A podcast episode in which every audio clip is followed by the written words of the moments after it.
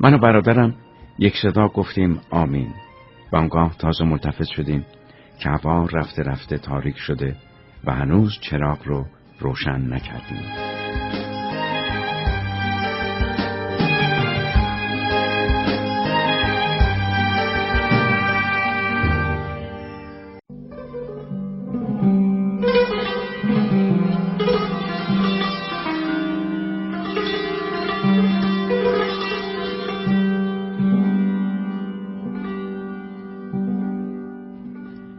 سروته یک کرباس،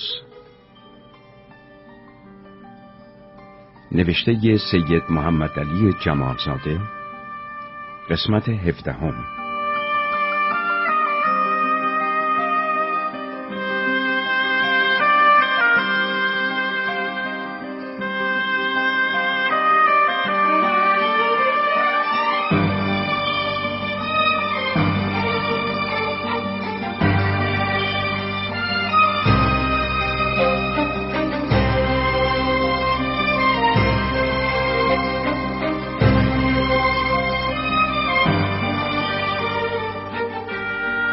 مولانا از خاطرات عشق ناکامش در دوره جوانی یاد میکنه که حتی اجازه نداشته در سر قبر محبوبش حضور پیدا کنه و از دور چشم به تخت پولاد داشته و اشک میریخته.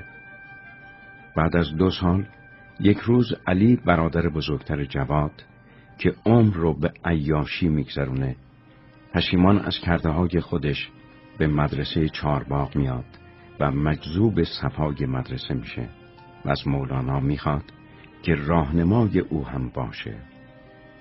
مولانا متوجه شباهت روحیه و رفتار دو برادر میشه و میبینه که یکی از راه میخانه و خرابات و اون یکی از سوی مدرسه و خانقاه حرکت کردن و مقصد و مقصود هر دوتاشون یکیه. اینجاست که میگه اونها هر دو سر و ته یک کرباسن.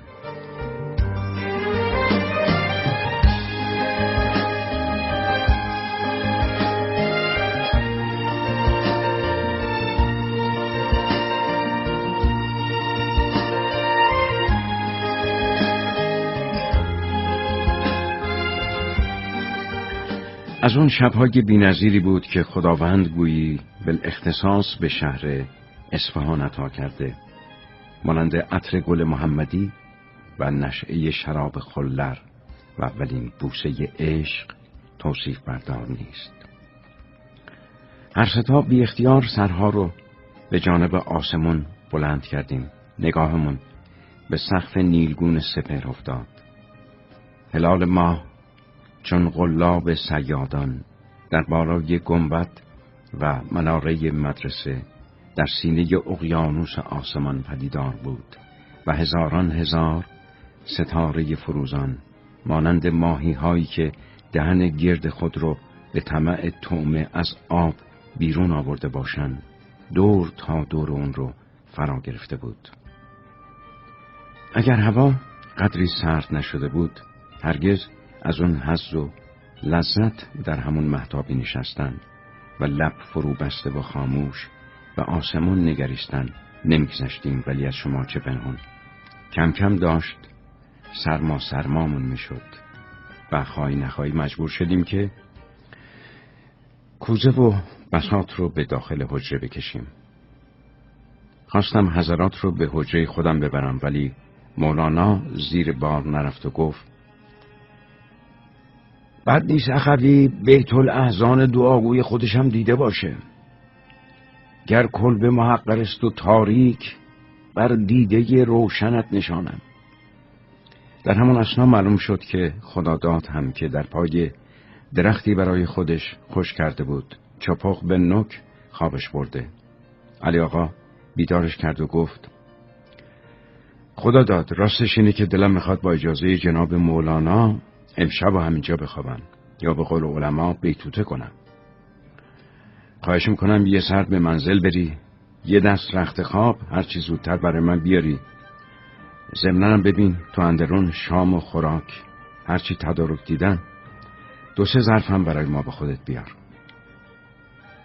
مولانا برادرمو مخاطب کرد و گفت: قدمتون بالای چشم، رخت خواب و حرفی ندارم، ولی حالا که درویشی کرده میخواید یه شب رو با فقیر فقرا همدم و هم زانو باشید، بهترش که هم سفره بودنه با اونا رو هم قبول کنید، نون و نمک اونا رو بچشید، مخصوصا که از غذا امشب عیشمون هم کوکش، چون به کربلای قربون خادم سپردم یه دمپخت ماش صحیحی برامون سر بار بذارید و گوشت بره و خرما و کشمشم تا میتوند لابلاش جا بدید. محاذا اگر گوارای طبع شریف نیست، دو کنا هنوز بازست، بفرمایید تو هرچی مایل باشید تهیه کنم. برادرم به شنیدن اسم دمپخت ماش بنای صلوات فرستادن گذاشت و گفت: جواد آقا شاهده که من از بچگی دمپخت ماش رو به هر غذای دیگه ترجیح میدادم. به قول جوونا و جاهلای حالایی، به ویژه که کشمش و خرما و گوشت علیه السلام برده هم مزایای اونو دو چندان کرده باشه. اون شب تا نزدیک سحر در گوشه ی حجره مولانا سه نفری نشستیم و آجیل یا به قول اصفهانی ها چلسمه خوردیم و به آواز دلکش سماور و قلقل فرحفزای قلیون نیپیچ چه صحبتهای شیرینی که نداشتیم.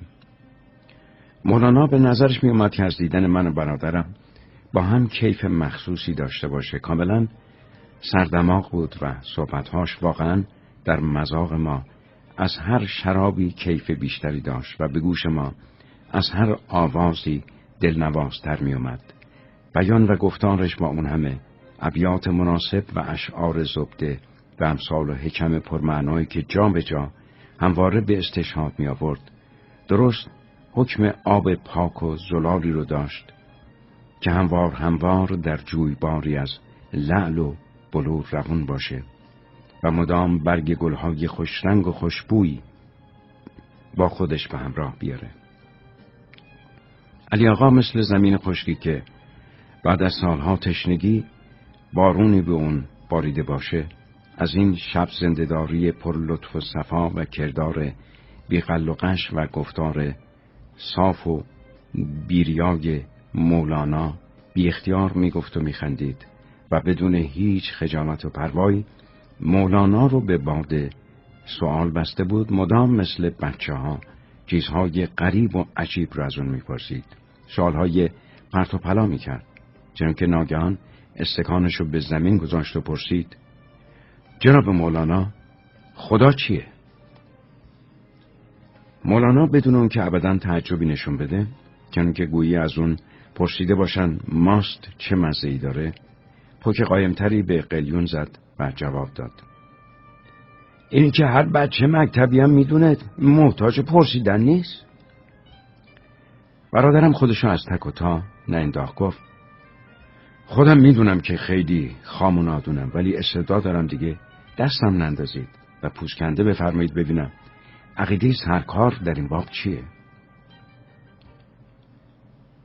جون من، عقاید زید و عمرو هیچگاه در این مورد مناط اعتبار نبوده و هرگزم نیست، و یقین داشته باش که اگه از مغرب به مشرق و از شمال به جنوب بری، در این باب جز اون که همیشه گفتن و هنوز میگند هیچ جواب تازه‌ای نمیشنفی.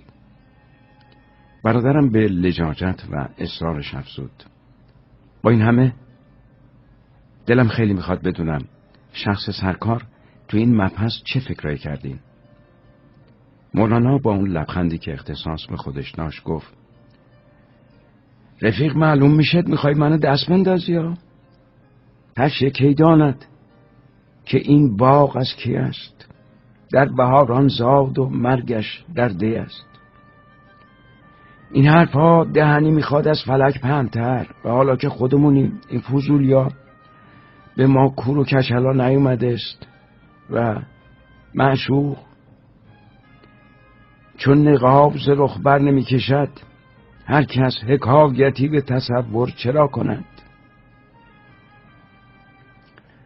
در اینجا من وارد صحبت شدم و گفتم: جناب مولانا، سرکار معلوم میشه برادر من نمیشناسید، با این فوت و فنا از میدون در برو نیست. و حالا که دو پاشو توی کفش کرده و عزمشو جزم کرده که فیلم مجلس تو یک پک سیگار رو یه قورت چایی خدا رو بشناسه، محال بتونید گریبان خودتون از چنگ اون خلاص کنید.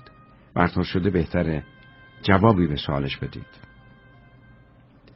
حالا که خاله گردن درازم پا در میون میگذاره، البته دیگه باید تعریفی برای خدا بتراشم، ولی دو شرط دارید که اول باید قبول بفرمین، یکی اون که نگید لایق ریشت، و دیگه اون که اگه از جفنگیاتی که به هم میبافم چیزی دستگیرتون نشد توضیحات نخواهید که مزید بر شرمساری من میشه، چون خودم هم شاید درست معنی اون چیزی که میگم ندونم و از عهده بیانش بر نیام. همین که شرایط قبول کردیم، مولانا در تعریف خدا چنین گفت: خدا قانون القوانین هست و نیستش، و اونم قانونی که مقنن و مفسر نداشته باشید. حالا دیگه اگه نفهمیدید به من روسیا مربوط نیست. برادرم اول مثل شطوری که به جای نواله مقداری آهن پاره به جلوش ریخته باشن، مدت این جمله های بغرنج رو نشخوار کرد و همین که ملتفت شد که برای دندون و معده اون ساخته نشده، بدون اینکه زیاده پاپی بشه، به رسم معهود خودش در دم به شاخه دیگه پرید. باز مولانا یه مادر مردر مخاطب کرد و بدون هیچ گونه رو دروایستی و خجالتی پرسید: بفرمایید ببینم جنابعالی چه دین و مذهبی دارین؟ خواستم به میون بدوم و نوک علی آقا رو بچینم، عذر گستاخی اونو بخوام و به خود علی آقام بفهمونم که پا رو از گلیم خودش بیرون نگذاره، ولی مولانا با همون لبخند معهود پرملاحت خودش که به یک دنیا میارزید فرصت نداد و گفت: راستش اینست که اگه اینجا قدری تاریک تر بود و هوای و بوی بهارم به هر وزش نسیم دامن دامن به سراغمون نمی اومد، با این سوالاتی پیچیده ممکن بود تصور کنم که شب اول قبر است و دوچار نکیره این شدم، ولی خدا بخواد به همون آسونی که با شما می کنار میام با اونا هم بتونم کنار بیام.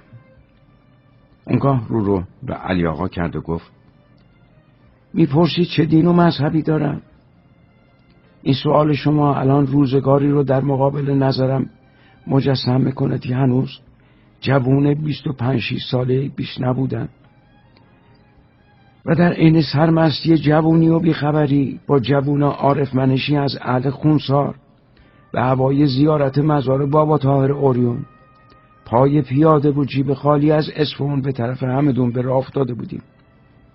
شبی از شبا که مهتاب عالمو گرفته بود و من و رفیقم دو به دو و تک و تنها راه دشت و بیابونو پیش گرفته بودیم و از هر دری صحبت میکردیم و جلو میرفتیم.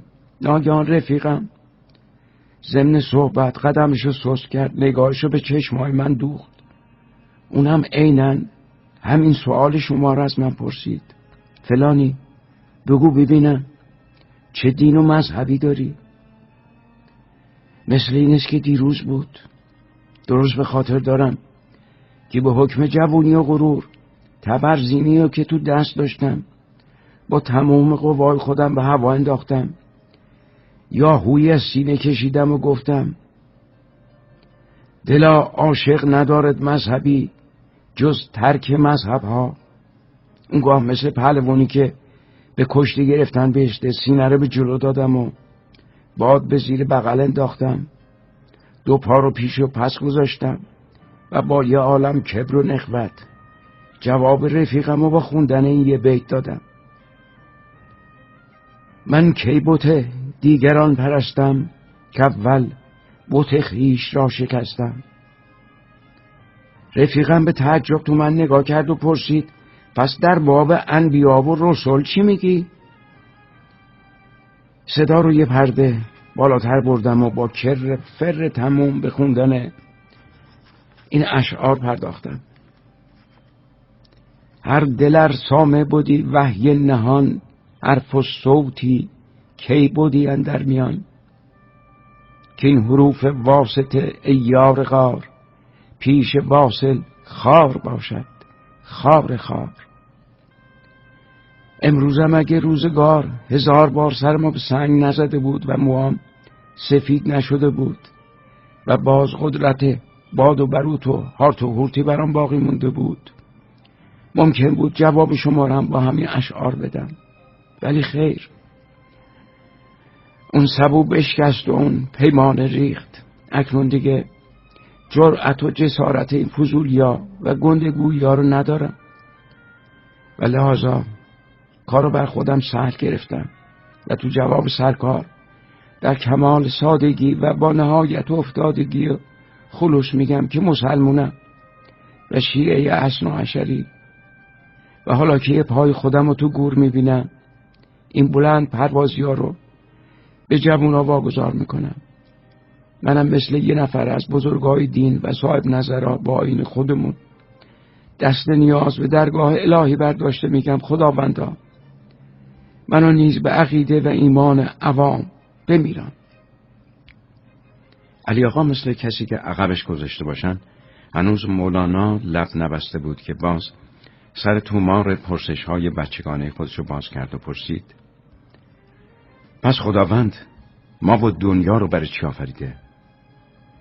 باز خواستم کلام توی کلام بیارم، ولو حمله به بی‌ادبی هم بشه، نوک اونو بچینم، ولی باز مولانا با همون حوصله و ملایمت معمولی خودش بعد از اون که قدری تنباکوی حکان تو کاسه ریخت و با قاشق چوبی دمشکستی مشغول خیس کردن اون شد، دنباله صحبت و اینطور آورد: جون من، بدون که عالی ترین کلمه‌ای که تاکنون از دهن بنی آدم بیرون اومده است همونا کلمه نمیدونمش. من خیلی دلم میخواست که از روی کمال صداقت یه نمیدونم میگفتم و گریبون خودم رو از چنگ این سوالهای بی جواب خلاص میکردم، ولی جوونا رو میشناسم و به تجربه من معلوم شدست که وقتی بوی تحقیق به دماغشون رسید به این آسونیا انان از میدون نمیگیرن. وانگه شبم هنوز دراز است. همیشه گفتن که حرف و صحبت بهترین نردبون راه است و چه عیبی دارد. حالا که شما هم رغبتی نشون میدید منم در تحقیق دنیا خودم رو باز میکنم، با هم قدری در این باب مباحث پیچیده که میشه اونا رو مقولات لاینحل خوند گفتگو میکنیم. میپرسی خداوند چرا ما و دنیا رو آفریده است؟ تو جایی خوندم که کتاب ودا که بزرگترین کتاب مذهبی هندی هست و شاید بشه اون رو قدیمی ترین کتاب مذهبی دنیا خوند، با این جمله شروع میشه: در آغاز کار خدای خواب آلوده به نام برهما وجود داشت و چون بیدار شد آفرینش رو آغاز نهاد.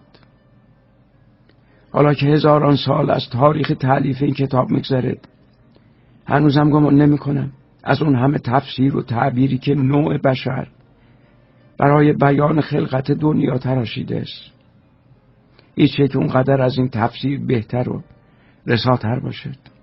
و لسان الغیب شیراز خودمونم خوب ملتفت این نکته بوده است که فرموده است: برو ای زاهد خود بین که ز چشم من و تو راز این پرده نهان است و نهان خواهد بود.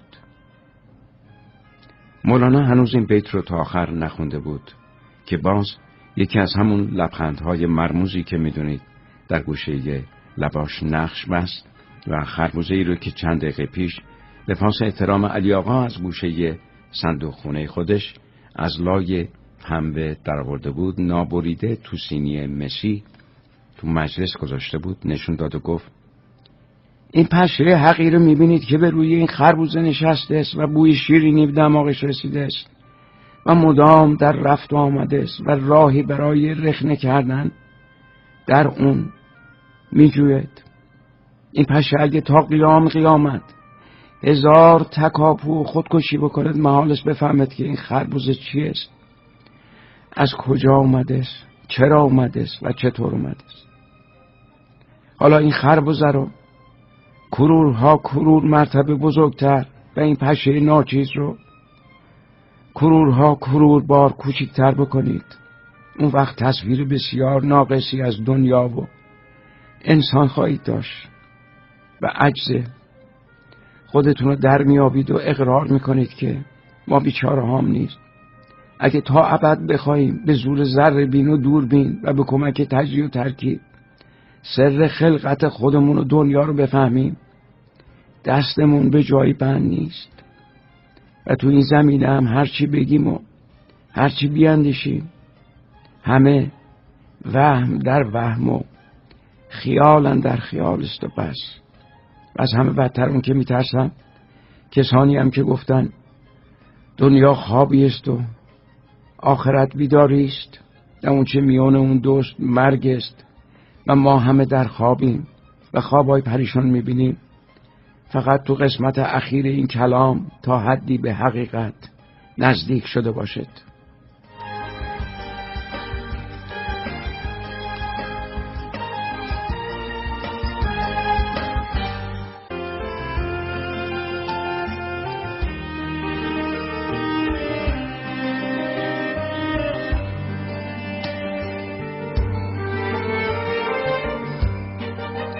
علی آقا باز مهلت نداد و گفت جواد آقا میدونین که من با همه بازیگوشی ها و هرزگی ها و ولگردی ها از بچگی به اصطلاح سرم بوی قرمه سبزی میداد و از این نوع صحبت ها لذت میبردم و هر وقت فرصتی به دستم میافتاد از گفتگو و مباحثه توی این مسائل کوتاهی نمیکردم، چون که مکرر از چند نفر از آخوندهای خیلی کله گنده همین سوالو کردم که خداوند انسانو چرا آفرید و همه یک صدا جواب میدادن که تو قرآن مجید اومده که ما ما خلقت الجن والانسان الا لیعبدون، یعنی جن و انسان رو نیافریدیم مگه برای اینکه عبادت کنن. مولانا گردن رو خم کرد و گفت چنون که خودتون بهتر از من میدونید البته حرف علما و آخوندا بلا جواب است، ولی تو اینم حرفی نیست که یکی از اسامی خداوند غنی است، یعنی مستغنی و بینیاز. و عرفای بزرگم گفتن ز عشق ناتمام ما جمال یار مستغنی است. و مخلص کلامون که هرچند مولوی هم فرموده است حق تعالی که این سماوات آفرید از برای رفع حاجات آفرید. و هنوزم با همه فکری که در این باب کردم نتونستم بفهمم که مقصود مولوی از رفع حاجات در این مورد چیست، ولی در هر صورت به عقل ناقص من خداوند مستغنی مطلق است و توهم هر حاجت و احتیاجی رو در مورد او کفر محض میدونم و معتقدم که نه تنها اعتنایی به عبادت ما مخلوق ناچیز خودش ندارد، بلکه اگه تمام نوع بشر حتی تمام جاندارا بلکه سر تا سر کره ارض و از اونم بالاتر تمام عالم شمسی حتی مجموعه عالمهای شمسی توی یه چشم به هم زدن زیر و رو و نابود و ناپدید بشد خم به ابروی قدرت و عظمت اون نمیاد و بر دامن کبریاش گردی نمیشیند.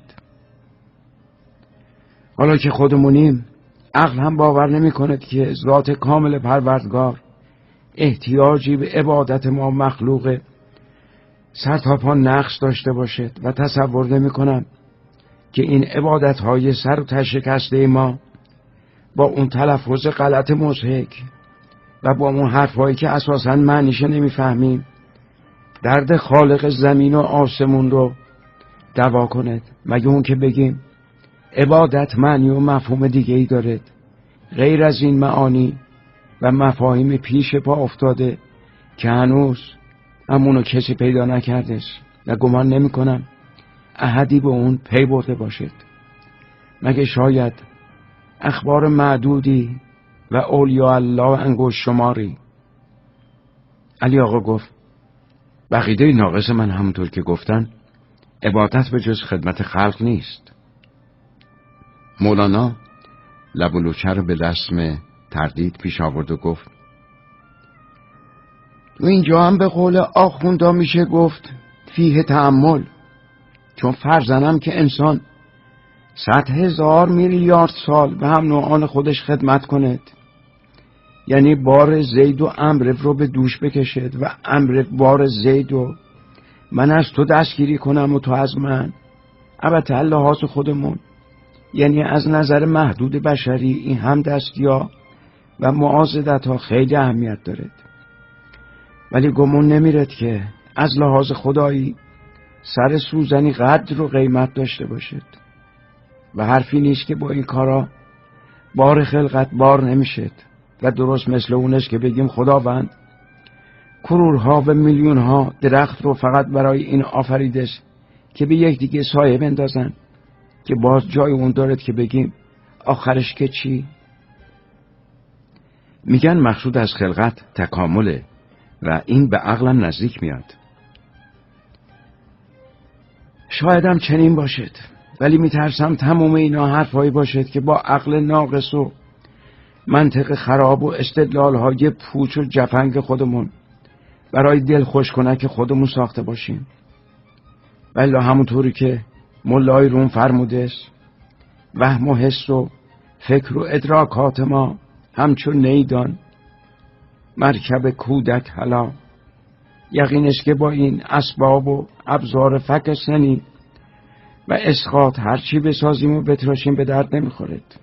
وانگهی همین عقل ناقصی هم که داریم باور نمی کند که ناقص هرگز کامل بشد و ما مردم عموماً همین قدر که نقص و عیب چیزی رو اندکی کاست تصور میکنیم که کامل شدش، در صورتی که خودتون خوب میدونید که فرق معامله از زمین تا آسمون است. وانگهی فرزنم که مثلا این خربوزه‌ای که میبینید و لابد هر دفعه که چشم اون چشمتون به اون میفتد آب به دهنتون میاد و اگه این پرگویی یا نبود تا به حال صد بار شکمش رو سفره کرده بودیم، تو اول گرمک بی مقداری بیش نبوده و به مرور ایام تکامل یافتست و به این شکل و صورت در اومدست و پس از هزاران سال باز هم به فرض محال کامل, کامل تر شدست یا بشد، مانند خمره شکم پیدا کنه و از قندم شیرین تر بشد، از اونم گذشته به بزرگی و حجم گنبد این مدرسه بشد، تازه که چی؟ چشمای علی آقا به شنیدن این بیانات باز موند. پرسید پس این معما رو چه کسی حل میکنه؟ مولانا سری تکون داد و گفت بهترش جواب این سوال رو از زبون دانای هر راز خواجه حافظ شیرازی بشنوی. و شمرده و کلمه به کلمه بنای خوندن این ابیات رو گذاشت. حدیث مطرب و میگو و راز دهر کم ترجو، که کس نکشود و نکشاید به حکمت این معما رو. وانگاه بدون معطلی چاقوی دست استخونی شاخی شکلی رو که تو جیب داشت در آورد، گفت اگر راز دهر رو نمیتونیم بگشاییم، شکم این خربوزه رو که میتونیم. و به یه حرکت دست خربوزه رو به دو نیم کرد و بنای قاش کردن اونو گذاشت و الفی از اون به دهن گذاشت و ابروها رو به رسم تحسین و تعجب بالا برد و با لهجه چنان اصفهانی که مانند اون کمتر شنیده بودم گفت بی مروت راستی که معجزه کردست، قند سگ کیست؟ خربوزه رو در مدتی کمتر از اون که به نظر امکان پذیر باشه نه تنها فاتحش رو خوندیم، بلکه بدون رو درباشتی از یکدیگه پوستش رو هم به دندون کشیدیم و اون وقت به مجرد اون که کلک خربوزه کنده شد، علی آقا دوباره به پوستین مولانا افتاد که پس در باب خوب و بد و اخلاق و وجدان چی میفرمایید؟ مولانا سبحان الله غلیظی تحویل داد و گفت حقا از وقتی که شغال شده بودم تو چنین رابی گیر نیفتاده بودم. گفتم جناب مولانا، این برادر محترم من از اون کنه هایی نیست که به این آسونی ها بشه از شرش خلاصی پیدا کنی. و اگرچه حوصله خود منم به کلی سر رفته و دارم گیج میشن، ولی گاز گمان میکنم بهتر باشه به دو کلمه جواب این سوالهای آسمون ریسمونی اونو بدید و هم خودتونو و هم من بیگناه رو از دستون خلاص کنید. خوب و بد محتاج تعریف و تحویل نیست. چیزی که هست، بعضی چیزها رو از بس به ما گفتن، خوبش خیال میکنیم از ازل خوب بوده و تا ابد هم خوب خواهد بود و تو همه جا خوب بوده و هست و خواهد بود. و همچنین بعضی چیزهای دیگه است که از بس به ما گفتن بد است، تصور میکنیم که از ازل بد بوده است، تا ابد بد خواهد بود و تو هر نقطه عالم بد بوده و بد هست و بد خواهد بود. و شخصا میترسم که انسان اون چیزی که وجدان میخوند از روی همین نسخه ساخته باشد و وجود مطلقی نباشد. و رو هم رفته میشه قبول کرد که بسیاری از چیزهای بد روزی خوب بوده و از کجا که باز روزی خوب نشد، و همچنین خیلی از چیزهایی که امروز در نظر ما بد میاد از کجا که روزی خوب نبوده و از نو روزی خوب نشد. پس همونطور که گفتن نه تنها پس بد مطلق نباشد در جهان، بلکه خوب مطلق هم نباشد در جهان. و خوب و بدی و زشتی و زیبایی هم مثل همه چیزهای دیگه تو این عالم گذرون دورهایی رو میگذروند و به شکلهای غریب و عجیبی در میاد. خدا شاهده که یه سوال دیگه دارم و مجلس رو ختم میکنم. تو این اواخر تو هر مجلسی که انسان داخل میشه صحبت از زبان فارسی در میونه و مردم دسته دسته شده، هر دسته به یه طریقی میخوان زبان فارسی رو اصلاح کنن. دلم میخواست ببینم جناب علی در این خصوص چه فکر و عقیده‌ای داریم. اونگاه مولانا مکشی کرد و در حالی که نگاهش رو در اون تاریک و روشنی شبانگاهی به صحنه مدرسه دوخت گفت که لابد امروز وقتی هنوز هوا روشن بود نهر کوچیکی رو که از وسط این مدرسه میگذره دیدید، تا روزی که جریان دارد و روانش هرقدر خاک و خاک رو ببود، خار و خاشاک و کثافت و نجاستن تو اون بریزن، ولو موقتاً هم اونو آلوده و مشوبش کنن. بعد از چندی اون کثافات رد میشه یا ته‌نشین میشه و از نو آب به همون صفا و پاکی خودش برمیگردد. زبان هم درست حکم همین نهر رو دارد که تا وقتی روون است، یعنی تا وقتی نویسندگان دانا و توانا قلم رو به زمین نگذاشتن، طبع مواج خودشون رو از کار باز نداشتن، دست مدعیان فضول هرقدر هم که فضولات تو اون بریزن، محالش که تو صفای اون خلالی که مستدام و مستمر باشد وارد بیاد. ولی وای به روزی که به حال رکود بیفتد، یعنی مردمی که به اون تکلم میکنن اونو تنها برای رفع حاجات معمولی روزانه به کار ببرن و طبع خلایق خداوندان نظم و نثر و ذوق سرشار و فواره ارباب ادب خاموش بشد.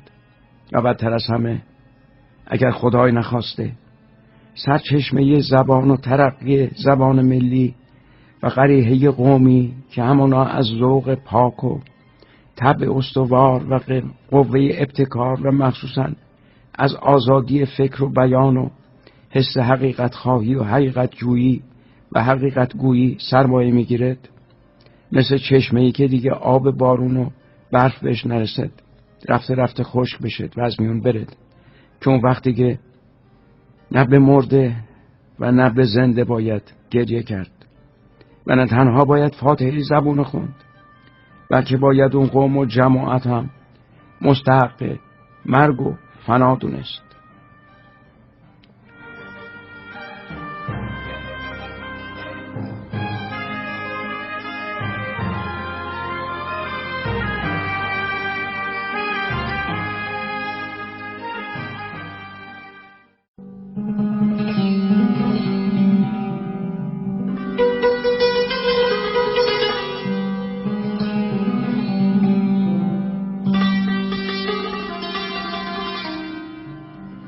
سروته یک کرباس.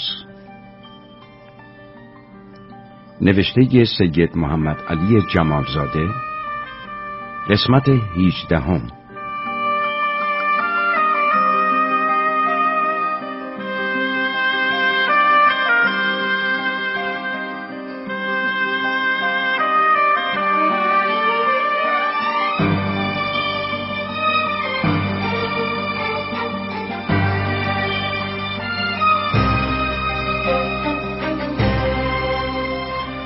مولانا عبدالهادی به سوالهای پی در پی علی آقا برادر جواد که از عیش و نوش بریده و به اونها پیوسته جواب میده. سوالها همه درباره خدا و هدف از آفرینش انسانه. پاسخهای مولانا موجز، اما هیچ کدوم پاسخی قطعی نیست، مگر در مورد زبان فارسی که اون رو به جوی آب زلالی تشبیه میکنه که کثافت‌ها رو میشوره و میبره. زبان فارسی با اندیشه بزرگان شعر و ادب و عرفان پالوده میشه و اگر ریشه این نوع فصاحت بخشکه و زبان تبدیل به محاوره و گفتگوی صرف عامیانه بشه و در اون تولید فرهنگی صورت نگیره، باید در انتظار مرگ زبان بود، چون زبان پویایی خودش را از دست خواهد داد و مثل رود از سرچشمه خشکیده به مردابی راکت و فاسد تبدیل میشه و سرانجام میخشکه.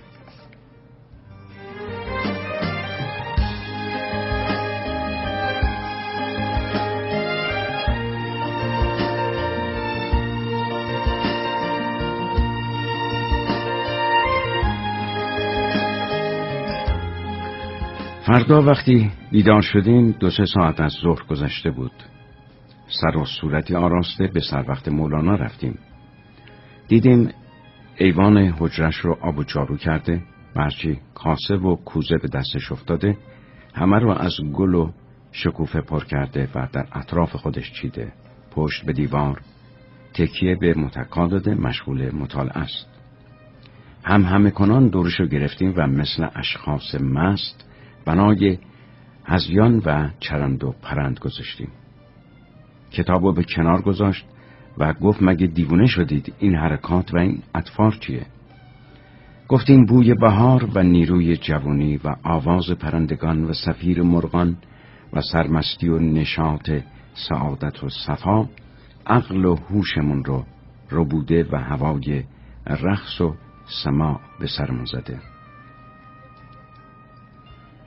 خدا پیرتون کنه که منم نزدیکست، پیرون سر به فکرای های و هوی و هوس‌های جوونی بندازید، ولی بیمای فطیر است.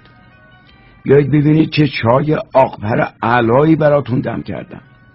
ضمن از این آب لیموی فسها هم نگذارید که برای خودش آیتی است.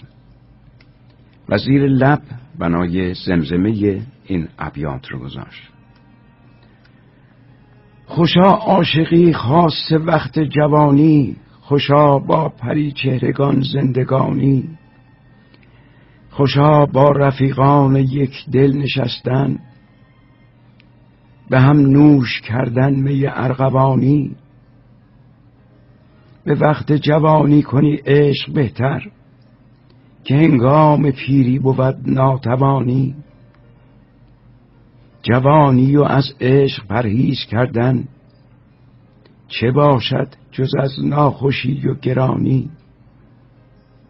جوانی که پیوسته عاشق نباشد، دریغ است از او روزگار جوانی. راستی که در اون ساعت صحن مدرسه چهارباغ بهشت موعود رو به خاطر می آورد.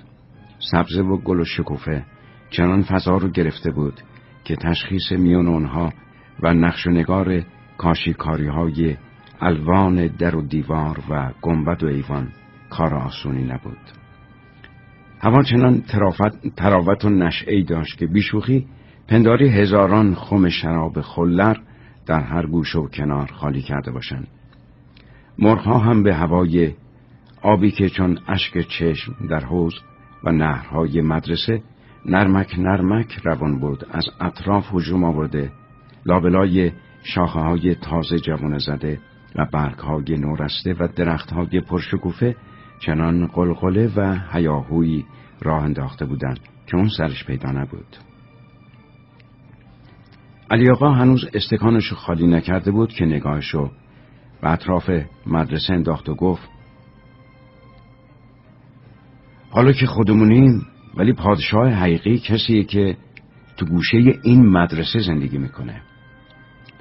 من روسیا الان متجاوز از ده ساله که وجب به وجب تموم باغها و جاهای باصفای این شهر رو زیر پا درآوردم و اونم همیشه با بهترین رفیقای یکدل و یک جهت و با مشهورترین مطرب و رقاص و با تمام اسباب و لوازم عیش و نوش. با این همه باور بفرمایید که هرگز چنین جای مخلا به طبع و باصفایی ندیدم و نشنیده بودم. اینجا مثل اینه که خشت و گلش هم بوی کیف و حال میده و آدم ناشتا و دهن نیالوده همین که هوای اینجا رو استشناق میکنه چنان مست و لایعقل میشه که اگه کسی مسبوق به حالش نباشه بلاشک خیال میکنه که یه قرابه شراب هفت ساله تو حلقش سرازیر کرده.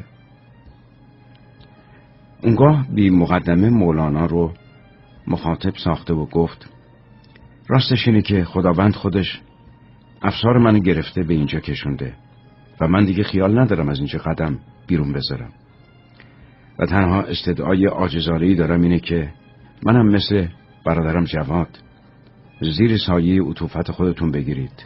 هر طور هست برای منم حجره کوچیکی ولو زغالدون تنگ و تاریکی هم باشه همینجا در جوار خودتون دست و پا کنید و راضی نشید که از این ساحت قدس بیرون بیفتم و دوباره غرق آلودگی های شرماور زندگی بشم و با این دیو و ددهای بیشاخ و دم که اسمشون آدم گذاشتن از نو سر و کار پیدا کنم.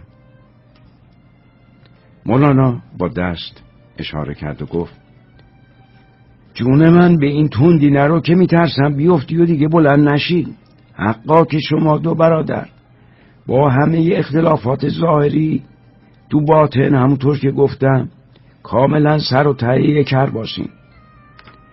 از اون اشخاصی هستید که هنوز لبتون به جام نرسیده پاتیل میشید. پسر جون، خیلی ها به این فکر تو افتاده خیال کردن همین قدر که بگن بر سر کوی قرائت حجره‌ای خواهم گرفت، نیم نانی میرسد تا نیم جانی در تن است.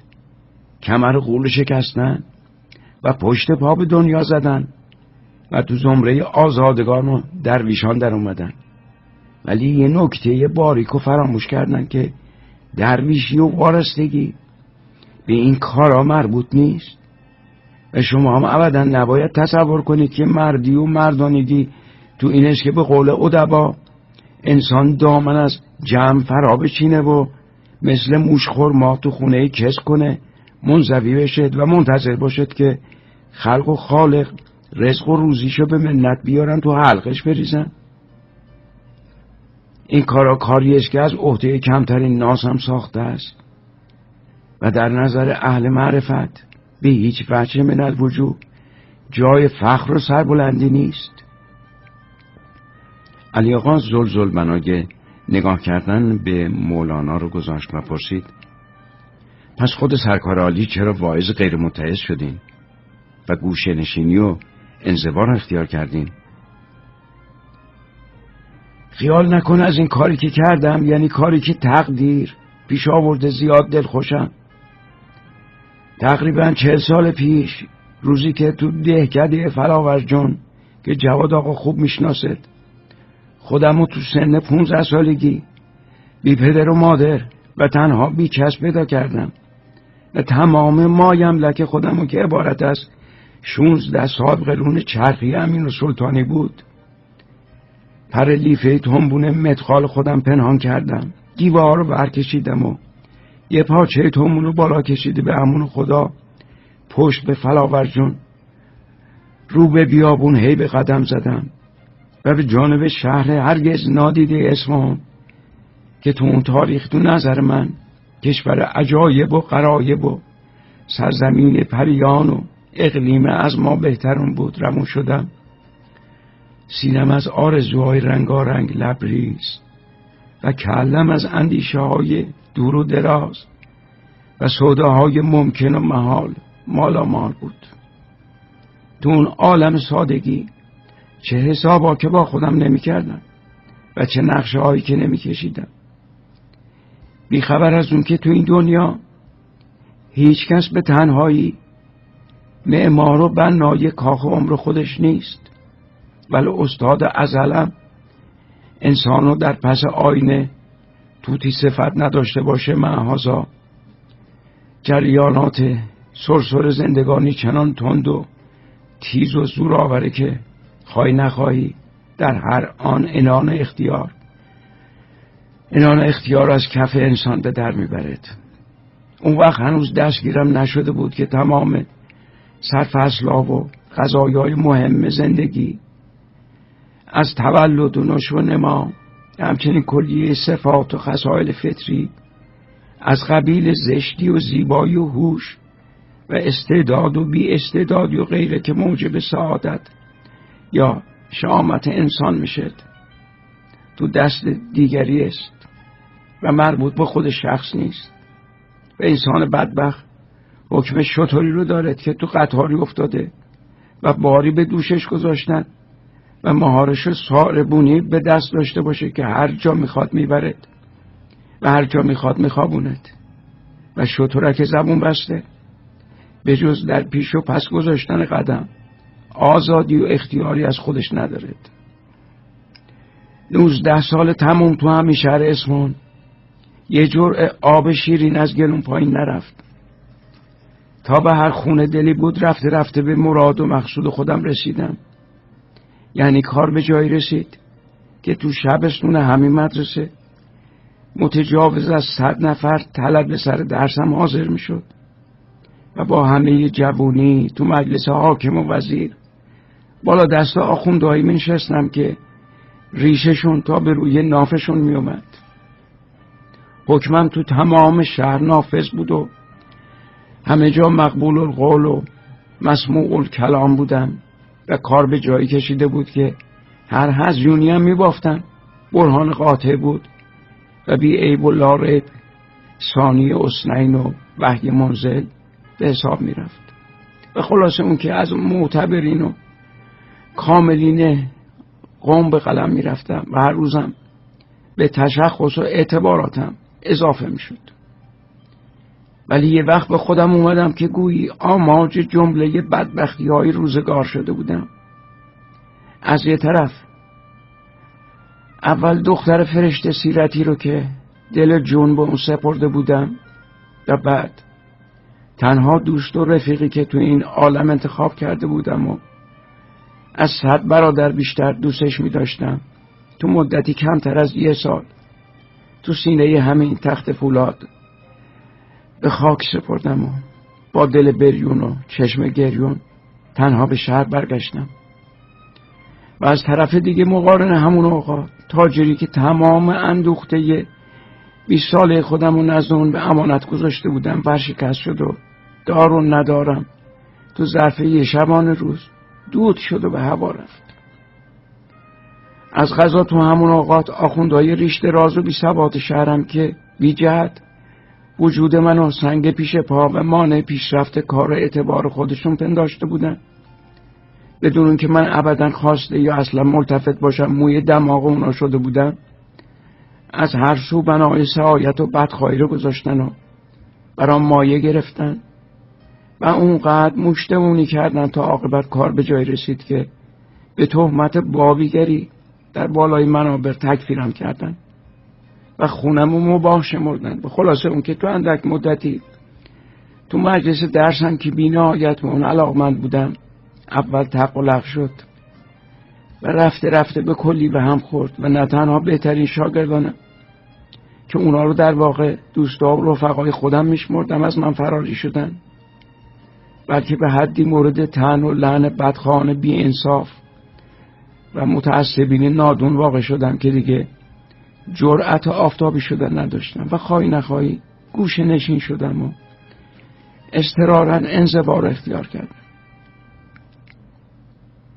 در ابتدا از این پیش آمدا سخت آزرده و ملول بودن و چه بسا بخت ناسازگار و مورد عتاب و خطاب قرار می دادن و گناه سیه روزی خودمون به گردنون می گذاشتن و اغلب چون از تنهایی و بی کسی به سطوح می آمدن و وجود خودم رو عاطل و باطل می دیدم. دلم به حال خودم می سوخت و به رسم تخته حسب الحال می گفتم قلتان قلتان مرا برد ادبار، زانسان که جعل همی برد سرگین. ماها گذشت و حال زارم همین بود تا ناگاه پنداری خواب بودم و بیدار شده باشم. چشمان باز شد، دریافتم که تجرد و تنهاییم برای خودش معقول عالمی دارد و رفته رفته دوریم مردم از موه باعت آسمونی شمردم و طولی نکشید که خودمو از هر کس و ناکس به کلی بی نیاز دیدم و تو اون جهان بیخبری و عالمی بی درد سر انفراد برای خودم دنیایی ساختم که کیف و حالش از اندوه و ملالش به مراتب بیشتر بود. اونگاه به رسم نیاز هر ساعت شکر پروردگار رو به جا می آوردم و چون به عمر گذشته خودم نگاه می کردم به حسرت می گفتم عالم بیخبری طرف جهانی بودست. حیف و صد حیف که ما دیر خبردار شدیم و این کلام لسان الغیب رو ورد زبون خودم ساختم. در این بازار اگر سودیست با درمیش خورسند است، خدایا منعمم گردان به درمیشی و خورسندی. در همون اسنا به این نکته هم برخوردم که تمام حرفهای بید زده ای که تا اون روز با اون همه تم تراغ و کر و فر به اسم حقایق مسلم غیر قابل انکار به گوش مردم خوندم و به زور و زجر به حلق بندگان خدا چپونده بودم، سر تا پا همه پوچ و سست و جفنگ است و جمله بی معنی و بی اساس بوده است. اونگاه تو شب فرخنده ای که هرگز از خاطرم نمیرد کنار همین زاینده رود عبارالدولا لب رودخونه پهن کردم و چشمامو به نیز بازی ستارگان فروزان میدون آسمون دوختم. تک و تنها همونجا نشستم و دو زانو بغل گرفتم و تو اون تاریک روشنی شب و خاموشی زبوندار خاک و آب تو دریای فکر و اندیشه دور و دراز فرو رفتم. افکارم گاهی چنون باریک می شد که اگه از سطحای اون خاتمه یا فتیله می ساختن از سوراخ سوزن به آسونی رد می شد و گاهی دیگه شکم می گرفت از عرض و طول چنون پهناور می شد که به نظرم می رسید پا به کمند کنگره عرش گذاشتم و گره به گره و پله به پله از نردبون زمان و مکان بالا میرم تا اون جایی که گویی بانگ صبوح ملائکه به گوشم میرسد. حالا کار نداریم که در ضمن اون پرسه های روح و هرزگردی های اندیشه و خیال چه عوالم غریبی که سیر نکردم و به چه نکات نوظهوری که پی نبردم، ولی همینقدر میدونم که سرانجام همین که صبح دمید و هوا گرگو میشد بار سنگین و مصیبت افزای کمالات و علم و فضلی رو که تا دو روز پیش اون همه بهش باریده بودم همه رو به دست خودم چون جوال چرکینی از فضولات و زباله پرگند و بو در کمال بی‌اعتنایی تو امواج آروم رودخونه تکونیده و وا تکونیدم و با طلوع فجر نوین چون مؤمن صالحی که غسل طهارت کرده و ازاله نجاست از خود نموده باشه با تن پاک و روان تابناک طیب و طاهر از همون به در بیاد. من هم با خاطری جلا یافته و مغزی شسته و رفته که جاروی توفیق جمله زوایا خفایا و خلال و فرجون رو به تمام از تارهای عنکبوت وهم و پندار پرداخته بود. سبک روح و سبک بار ذوق کنان به حجره معلوف خودم برگشتم.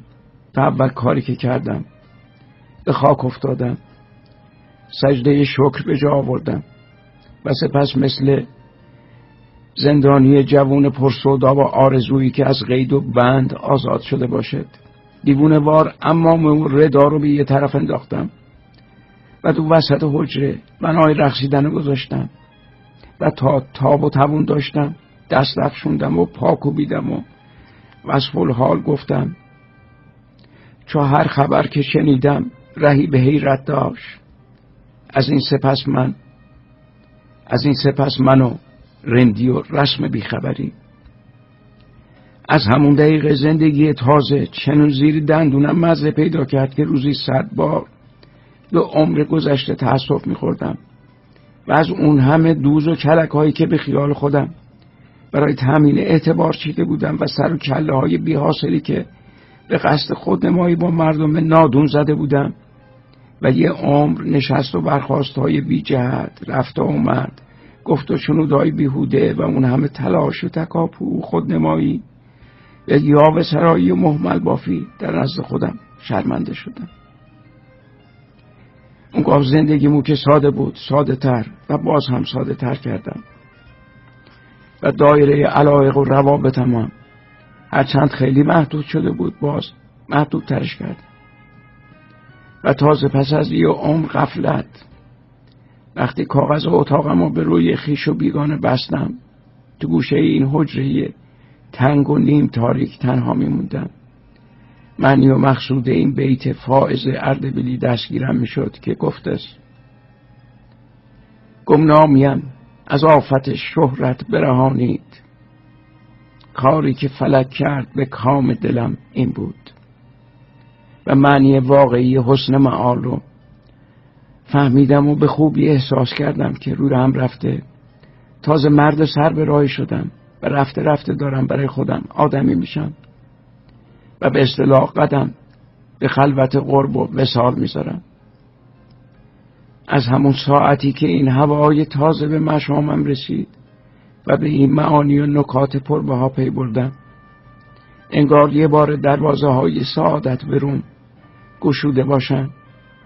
چون مرغ از قفس جسته خودم رو تو صحنه یه بیکران روزگار چنون آزاد و فارغ البال دیدم که باور کردنی نیست و عجیبتر اون که اقبال گریز پا هم برخلاف معهود بر سر مهر اومده سازگار شد. چنون که هر آرزویی تو دل داشتم دردم برمی آورد و از اون جمله اسباب مسافرت و سیاحت‌های دور و درازی برام فراهم کرد که در اثر اون زندگیم یک سر منقلب شد و خواهی نخواهی تو جاده‌ای افتادم که هنوزم نمیدونم به کجا منتهی میشه.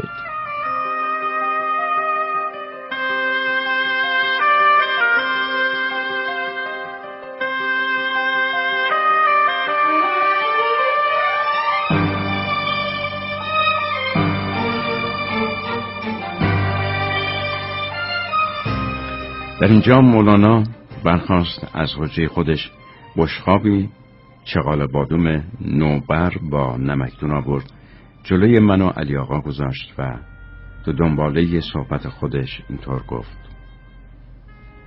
مقصود از این پرگویی ها این است که انسان اصولاً برای زندگانی با مردم و تشکیل عائله خلق شده است و آدم محتاج به آدم است ولو برای این باشد که از اون بدش بیاد و اگه اشخاص معدودی چون من به طور استثنا از این قاعده عمومی برکنار موندن تقصیر در واقع به گردن زمونه و پیش اومدهای روزگار است و الا منم لابد مثل همه مردم امروز صاحب خونه و لونه و عیال و اطفال بودم و نونه دیگه ای میخوردم و راه دیگه ای طی میکردم. علی آقا چغاله چاقی تو نمکدون قلتوند و تو دهنش گذاشت و در حال جویدن گفت: از این قرار از این پیش آمدا پشیمون نیستید و در این صورت نمیدونم چرا در مورد مخلصتون میخواید مخالف خونی میکنید. مگه ما بنده خدا نیستیم؟ یا تصور میفرمایید که چون پسر حاجی و لوس و نونور بار اومدیم چشممون کور شه تا قیام قیامت، فقط باید مثل گاو بخوریم و مثل شتر بار بکشیم و مثل خر و خوک تو کثافت بغلتیم تا اسرائیل برسه و از گیر چنین زندگی منحوسی نجاتمون بده؟ مولانا خنده رو سر داد و گفت استغفرالله، زبونم لال، ابدا مقصودم این نبوده و نیست. فقط میخواستم بگم که از مردم گریختن و مثل بوف کور تو کنج حجره و مدرسه خزیدنم چندون آش دهن سوزی نیست و نمیتوند شایسته حال هر کس باشد، مخصوصا شایسته جوانایی مثل شما دو برادر که با همه ادعاهایی که دارید و حرفایی که میزنید جویای نام اومدید و از وجناتتون و حرکاتتون معلوم است که هنوز هزاران آرزو تو دل دارید. علی آقا مثل آدمی که سر مکابره و مشاجره داشته باشه سر و گردن و دو وجب جلو آورد و پرسید مگه سیب سرخ فقط برای دست چلا خوبه و بس؟ آرزوهای ما تا به حال کدومش بر اومده که از این به بعد بر بیاد؟ جون من، اگه شما تا به حال تو جاده غلط رفته بودید تقصیر کسی نیست. شما در پی چیزایی میگشتید که شاید اصلا پیدا شدنی نباشد. من اگه جای شما بودم کار رو اینقدر را به خودم دشوار نمیگرفتم. کار رو هرچه سهل تر بگیرید سهل تر میشد. تمام این کشمکش ها و تقلاب و تلاش ها نشونه خامی است و شاعر درست گفته است، این خامی دیگه است که در جوش و خروش است، چون پخته شد و لذت دم یافت خموش است. خود من شاید از شماها بیچاره تر بودم. خیالای چنون خام تو دیگه کله بی مغز خودم میپختم که حالا وقتی یادم میاد خود به خود خندم میگیرد. ولی همینقدر که چند بار سرم به سنگ خورد و چشمم قدری باز شد فهمیدم که دنیا محال است به مراد من بگردد و روزگار بدون اینکه کمترین ادعایی به من داشته باشد راهی در پیش دارد و راه خودشو میپیماد. از طرف دیگه از شما چه بنون، رفته رفته متوجه شدم که اساساً تمام سعی و کوشش من از اول تو این خط بوده که خودم از دیگران متمایز و متفاوت قلم بدم. از همون ساعت فرخنده‌ای که این تصور شما موهومو از سر بیرون کردم و فهمیدم که با همه علم و فضلی که نصیبم شده بود و به یک شای پول سیا نمیارزید، منم مثل کرورها مخلوق دیگه، بنده ای از بندگان عاجز و بی اهمیت پروردگارم و میونه من و همین بقال چقالی که ما از سر نخوت و حمق و عجب بیجا اونا رو رجاله پا برهنه بی سر و پا او باش و اجامر و یکلا قباب و گریبان چاک و عوام کل انعام میخونیم، سر موی فرق و تفاوت نیست. اگه من لاتایلاتی از قبیله ضرب یزرب و دخرجی و دخرجو یاد گرفتم که اونا نمیدونن، در عوض اونا هم تو صدها زمینه و هزارها رشته دیگه اطلاعات عملی و تجربیات پر ارزشی دارن که من به کلی فاقد اونا هستم و بوشم به دماغم نرسیده است.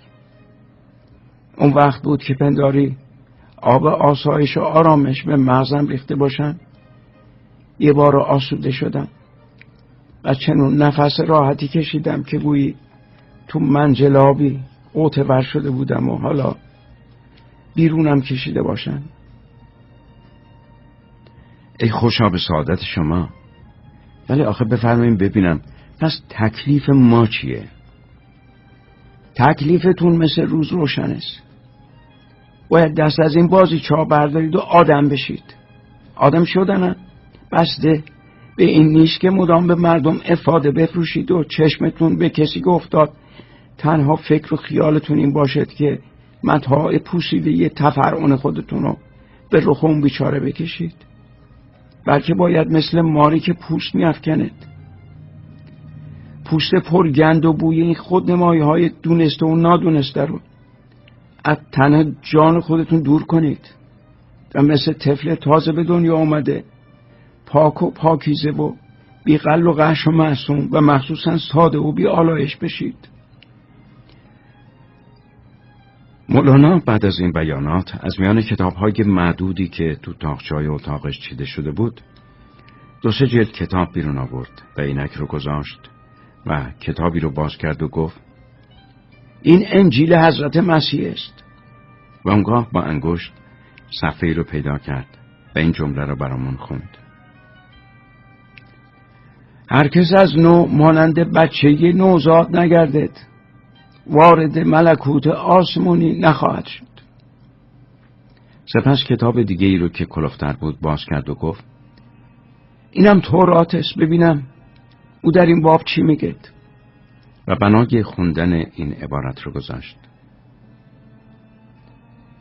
در این ایام گذرونی که خدا به تو عطا فرموده، برو نان تو به شادمانی بخورو، شراب تو به دلخوشی بیاشام و با زنی که دوست می‌داری از عمر خود برخوردار باش. اونگاه کتاب کوچیکی رو باز کرد و گفت این کتاب اقوال خواجه ابوسعید ابوالخیر است که اگه از انبیا نبوده از اولیای درجه اول به حساب میاد. ببینیم او در این موضوع چی فرموده است. تا اون وقت این حرف ها رو خوند: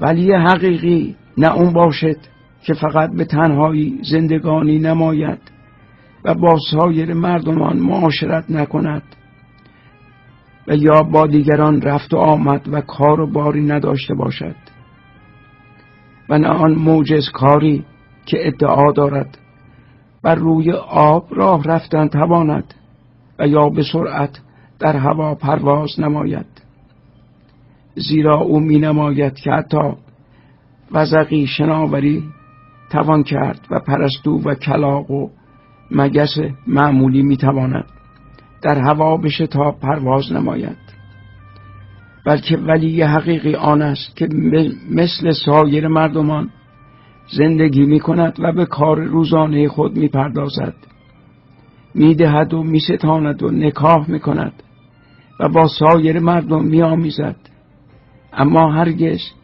یک دقیقه از یاد خدا غافل و فراموشکار نمی باشد. اسم حسن بصری رو که لابد شنیدید و می دونید که چه مقام بلندی دارد. او هم تو همین زمینه فرموده است که مومن تا غافل نشد شاد نگردد و چون اندیشه کند اندوهگین شود.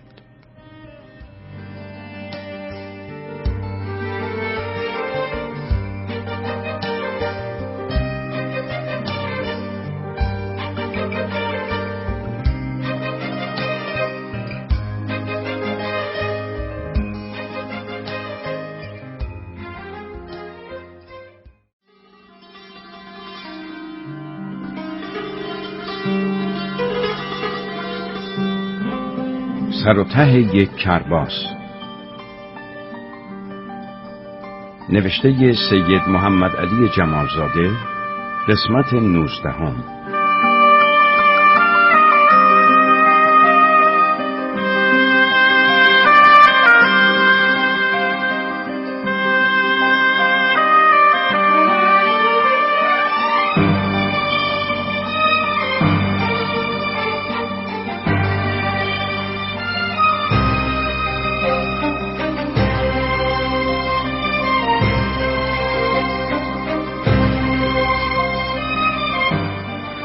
مولانا عبدالهادی قصه زندگی خودش رو برای دو برادر جواد و علی تعریف میکنه.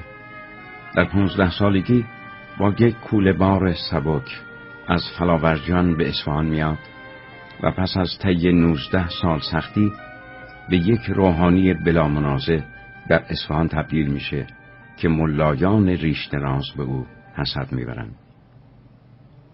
بعد از از دست دادن دختری که دوستش داشته و تنها دوستی که داشته، سرمایش هم توسط تاجر ورشکسته از بین میره. ملاها هم همزمان او رو به بابیگری متهم میکنن. کلاس درسش تعطیل میشه. به خلوت و تنهایی پناه میبره و کشف میکنه که تمام حقایقی که برای مردم در بالای منبر میگفته همه دروغ و کذب بوده، به علم واقعی رو میاره و به تدریج گنج نهان رو در درون خودش کشف میکنه. چو هر خبر که شنیدم رهی به حیرت داشت، از این سپس من و رندی و رسم بیخبری.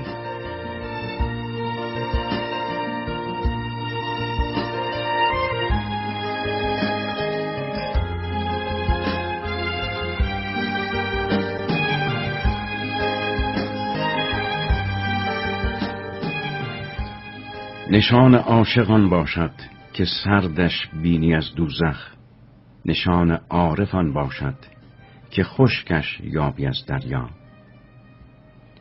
مولانا خیلی حرف ها زد که همه رو باید به آب طلا نوشت، بیانات و تعلیمات، و علل خصوص اون لحن و آهنگ او که همه از صداقت و خیرخواهی محض حکایت میکرد، من و برادرم رو بیش از اون که به تصور بیاد متاثر کرد. با اون که پرسیدنی بسیار بود، جوابهای مولانا رو از پیش خونده بودیم، ساکت و صامت موندیم و به نغمه دلکش قلیون و بانگ اذان مغرب که در اون اثنا از اطراف بلند شده بود، در اندیشه های دور و دراز فرو رفتیم. علی آقا به خودش اومد و چشماشو مالید، بلند شد و خودشو به مولانا رسون. میخواست دست او رو ببوسه، ولی مولانا دست خودشو دزدید و روی اونو بوسید و گفت: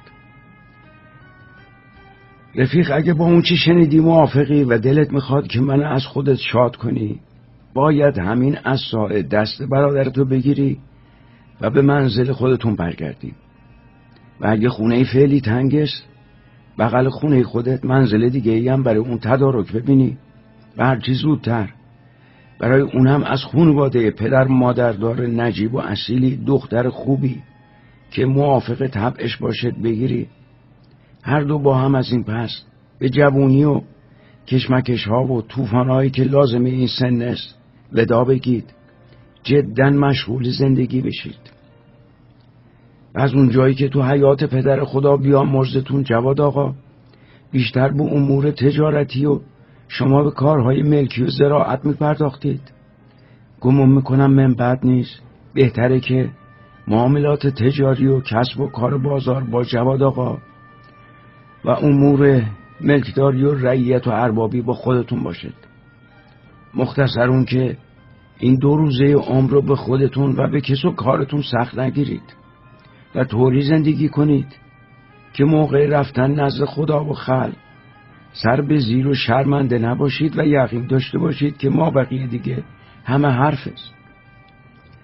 با برادرم دو نفری صداهامونو به هم انداختیم، خیلی نو و نو و چون و چرا کردیم، ولی هرچی خواستیم تفره بریم دستمون به جای بند نشد. علی آقا زودتر از من سپر انداخت و در حالی که اشک تو چشماش حلقه بسته بود با صدای لرزونی گفت: جناب مولانا، گرچه بیست و چهار ساعتی بیشتر نیست که سایه لطف و تفقد سرکار به سرم افتاده، ولی تو همین مدت کوتاه عوالمی سیر کردم که به کلی وجودمو دگرگون کرد و سایه که در حضور سرکار نشستم به خدای احد و واحد و به جون همین برادرم که صد بار از جون خودم عزیزتر قسم که جان و مالم از شماست و خیر و صلاح دنیا و آخرت خودم رو در اطاعت اوامر شریف میدونم و از همین دقیقه به بعد هرچی حکم بفرمایید در نظر من به منزلی وحی آسمونیه و به من و به هفت پشت من لعنت اگه سرمویی از اون تخلف کنم. مولانا پوزخندی زد و گفت: پس ما معقول نفس گیرایی داشتیم و خودمون خبر نداشتیم، ولی افسوس که بوی حلوام داره بلند میشه. بلا جای اون داشت که از خودم امیدوار بشم. خودم رو در میان انداختم و گفتم داداشم البته بزرگ و تاج سر منه و هرچی بفرماد اطاعت میکنم، ولی خودش خوب میدونه اون روزی که راه این مدرسه رو پیش گرفتم مثل صید مشتمندی بودم که از جلوی بیداد صیاد گریخته باشه و دل دل زنان بخواد در زیر بن خار و خاشاک برای خودش معملی دست پا کنه، به امید این که از شر و شور روزگار مسون بمونم و در جوار حمایت جناب علی در امان باشم. خودم رو توی مدرسه انداختم و حالا در واقع حکم یک نفر بستی رو پیدا کردم و یقین دارم که برادرمم احترام این بست رو نگه می‌داره. منتظر بودم که علی آقا جواب حرفم بده، ولی مولانا مهلت نداد. با انگشت حوض مدرسه رو نشون داد و گفت دو سال پیش که لبه همین حوض اولین بار نگام به سیمای محزون و محموم تو افتاد، دردم مرغک شکست بالی تو نظرم مجسم شد که تو وسط جاده پرترددی زیر پای آینده و رونده افتاده و به هزار چشم منتظر و مترصد باشه که آیا خداوند کسی رو میرسونه که با دست رؤوف و مهربونش اونو از خاک برداره دو تو گوشه امن و آسودهی به زمین بگذارد. ولی امروز از تفضل پروردگار دیگه ابداً آثاری از اون پریشونی و اضطرار تو وجناتت باقی نمونده است و به خوبی احساس میکنم که اکنون دو پات در رکاب اعتدال و قوت نفس استوار اومده و ترس و هراسی که سابقا از نابکاری دنیا و بعد سرشتی مردم دنیا داشتی ظاهر شده است. در وقت اون رسیده است که قوایی رو که خالق بی همتا و یا طبیعت نابینا به تو داده است به کار بندازی و مثل پهل اونایی که اون شب محبود تو اون گود زورخونه با هم تماشا کردیم، تو هم با پهلوان عاجز کشه ضعیف چزون روزگار قدری دست و پنجه نرم کنی تا ببینیم چند مرد حلاجی.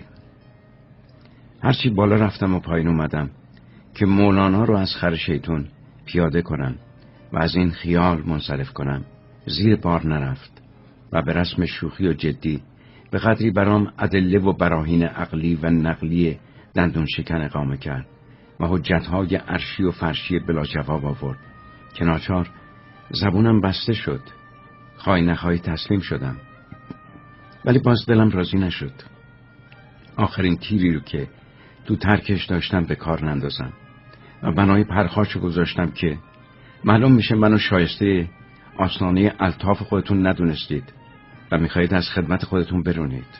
بسیار خوب، این به جای خود، ولی حالا که ما از مدرسه بیرون میریم دیگه چرا میخواید فوراً طوقی هم به گردنم بندازید و مجبورم کنید که زن بگیرم؟ جلو خنده رو ول کرد و گفت زندگی برای جوان رشیدی مثل شما بی زن صفایی ندارد. حالا که تو کارزاره زندگی مهیای میدونداری هستی، بهترست نوش و نیش اونم به گردن بگیری که چنون که گفتن بیمای فتیر است. شما بهتر از من میدونید که آدمی چون حضرت بودا از دست زن و بچه فرار کرد، سر به بیابون گذاشت و پیغمبر اولوالعزمی مثل حضرت مسیح هیچ وقت زیر بار زن نرفت. در این صورت گناهی از من سر زده که مستوجب چنین عقوبتی باشم؟ مولانا باز یکی از همون خنده های پرمعنی تحویل داد و گفت تو از کجا میدونی که اگه حضرت عیسی زن اختیار نموده بود بالای دار نمیرفت؟ اومدیم سر حضرت بودا. من از همین ساعت حاضرم به تو سند مسجل بسپارم که هر وقت به پای حضرت بودا رسیدی مختاری که زن و بچه‌تو ول کنی سر به صحرا و جنگل بذاری. دیدم به جوال رفتن با مولانا کار حضرت فیله و لحاظا به جز پرنداختن و خاموش شدن چاره‌ای ندیدم. کم کم هوا تاریک شده بود. خداداد با کربلای قربون خادم مدرسه در اون طرف مدرسه به روی سکوی جلوی شبستون نشسته بودن. دل و قلوه داده بودند و سرگرم اختلاط بودند و آتش چپقشون مدام مثل کرم شب افروز روشن می شد و خاموش می شد. علی آقا خداداد رو صدا کرد و گفت میخوام به تاخت بری منزل و خودت شخصا مراقب باشی شام صحیحی تدارک ببینن که امشب جناب مولانا هم شامو تو منزل با ما صرف میکنن. مولانا گفت من با خودم شرط کردم که پیش از شب عروسی جواد آقا پا به خونه شما نگذارم. وانگه امشبم به کربلای قربون سپردم شل بریون جام و شرایط تمام عیاری برامون بار بگذارد. بهتر از به هم قطار ما خدا دادخان بسپارید مشغول جمع‌آوری اسباب و حجره جواد آقا بشد و خودتونم باز یک شب به نون و نمک فقرا که در واقع آش پشت پای جواد آقاست بسازید و بعد از صرف شام دو برادر دست یک دیگر بگیرید و به میمنت و مبارکی به منزل خودتون برگردید. علی آقا گفت حالا که پای شرط و پیمان در میانه منم شرط کردم که دیگه نون و نمک شما رو نچشم مگه اون که قول رسمی بدین که بعد از عروسی جواد آقا که مطمئن باشید پیش از اون که همین ماه به آخر برسه در حضور خودتون صورت میگیره این مدرسه و این حجره رو با همه علاقه‌ای که میدونم بهش دارید یک باره رها بکنید. کلبه محقر ما رو به قدوم مبارک خودتون مزین و مشرف بفرمایید و دار و ندار ما رو کاملا از آن خودتون بدونید و من برادرم و کلیه کس و کار ما رو چون بنده زرخرید و عبد و عبید خودتون در زیر جناح عطوفت و حمایت خودتون بگیرید و سایه خودتون رو بر سر ما چوری های بال شکسته بندازید. مولا و سرپرست و مرشد و صاحب و مخدوم و از جون عزیزتر ما باشید. مولانا به هیچ وجه من الوجوه زیر بار نمی رفت و می گفت پیری دیگه این معرکه گیری ها رو ندارد و تو این آخر عمری که یک پام تو گور است خدا رو خوش نمیاد که به گوشه دنج این حجره مهربون که عمری با من به صداقت و صفا ساخته بی وفایی کنم.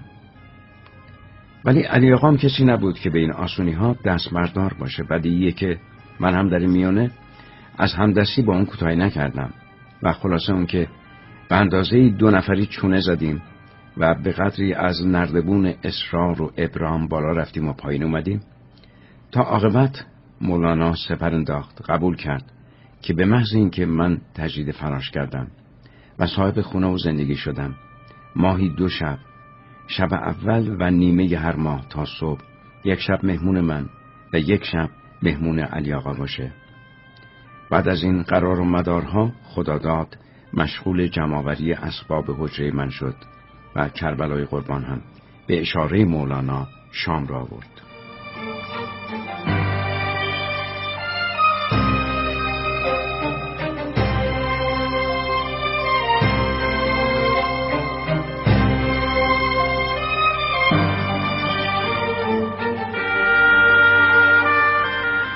مولانا و علی آقا آستینا رو بالا زدن و به اشتهای تام و تمام مشغول کار شدن. ولی من بینوا از این تغییر ناگهانی که در رویه زندگیم رخ داده بود سخت ملول و مکدر بودم و بعد از دو سال سعادت بی سر و صدا آسایش و تنعم بی غل و قش در اون ساعت خودم رو مثل کودک ناز پرورده‌ای می دیدم که بخوان اولین بار به مکتب بفرستن. در کنار سفره نشسته بودم و بغض بیخ گلومو گرفته بود و دلم میخواست تنها بودم تا گریم رها میکردم و حق حق میزاریدم. مولانا سر رو بلند کرد و پرسید چرا عزا گرفته ای؟ چرا شام نمیخوری؟ چطور میخواید لقمه از گلوم پایین بره؟ خودتون بهتر میدونین که چه آتشی به جونم زدیم. تازه برای خودم به سر سامونی رسیده بودم و دلخوش بودم که از دست جفای تیرزن روزگار رستم. تو گوشه عافیت این مدرسه از حوادث روزگار قدار در امانم. ولی حالا میبینم تمام اون چه رسیده بودم همه داره پشت میشه. اگه باز ممکن بود تو خونم همون نوعی که اینجا زندگی میکردم زندگی بکنم، روزنه امیدی به روم گشاده میشد.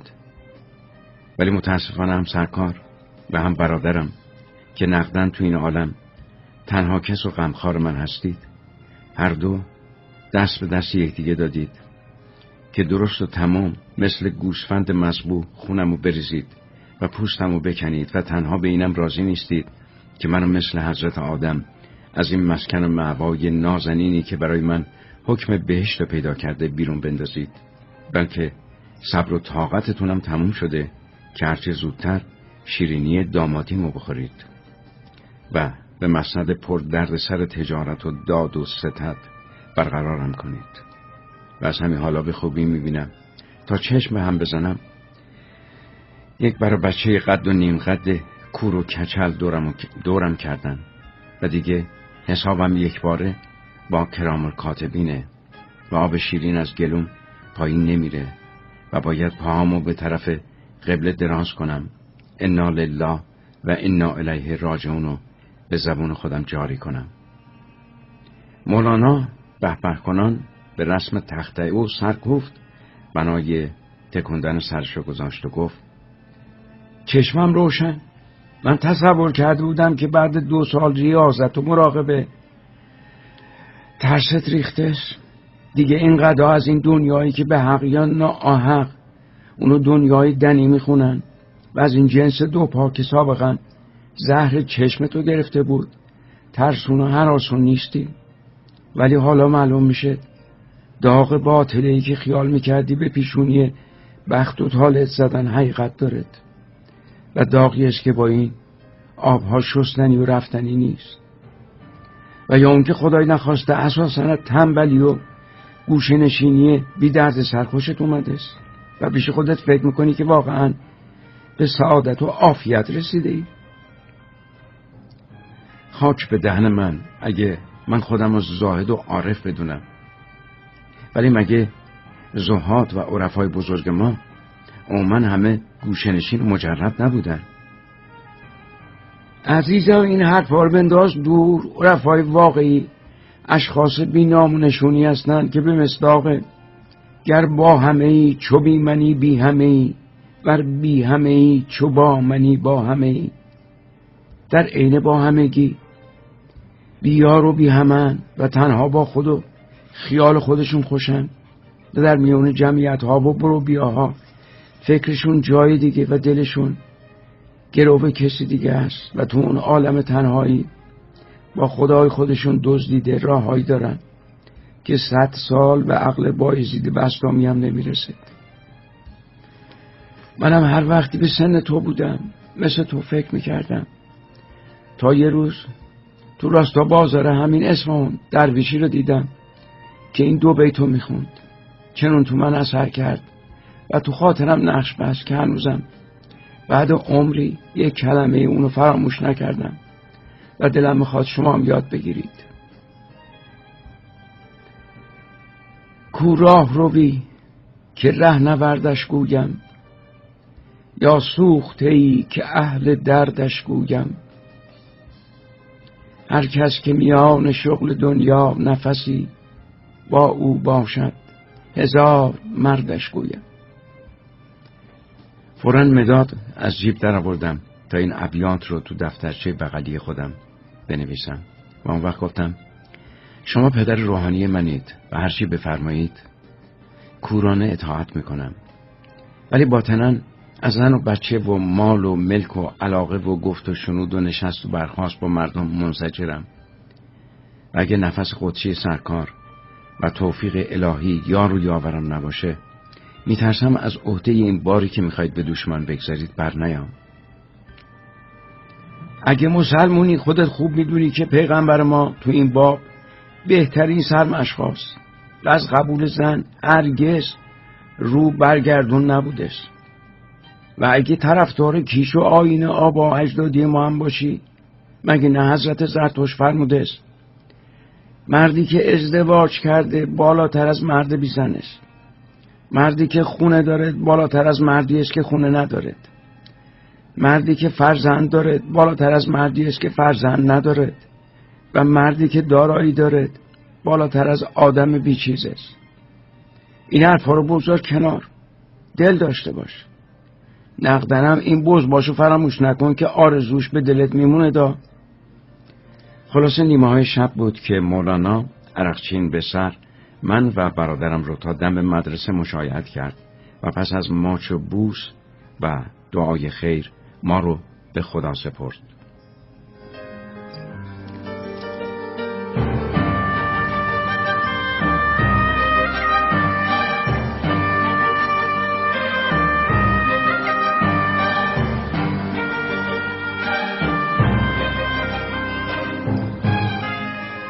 درست ده روز بعد از اون تاریخ مجلس عروسی برپا شد. وقتم زد و دختری از آشناها از خانواده یه میرزاهای چهارسوی علیقلی آقا نصیبم شد که اگه بگم از هر جهت کامل بود لابد حمله به اغراق میکنید. صیغه عقد رو خود مولانا جاری کرد و در همون شب اول بعد از اون که ما رو دست به دست دادن، همین که با نوعروس تنها موندم و در صدد صحبت با اون برآمدم، جویای احوالش شدم. سر رو از خجالت به زیر انداخت، گونه‌هاش گلگون شد و با صدای لرزون گفت: از همون دو سال پیش که شما تارک دنیا شدید و این خبر تو تمام شهر پیچید، هر روز و هر شب بعد از نماز و دعا از خداوند مسئلت می‌کردم که روزی سعادت یارم بشه، به افتخار خدمتگزاری شما نائل بشم و تو این ساعت که دعایی خودم رو مستجاب میبینم، شکر خدا رو به جا میارم، به شما اطمینان میدم که تا لب گور و تا نفس آخرین نه تنها زن و غمخوار شما بلکه خدمتگزار و کمینه دعاگوی شما باشم. بزرگترین آرزوام تهیه اسباب رفاه و آسایش شما باشه و بس.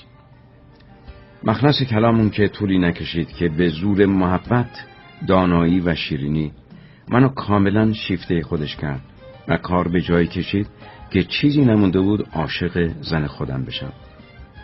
هشت نه روز بعد اول ماه بود و بنا به قراری که با مولانا داشتیم چشم به راهش بودیم. به دلخواه خودش تو گوشه یه باغ حیاتمون براش اتاق کوچیک و دنجی ترتیب داده بودیم.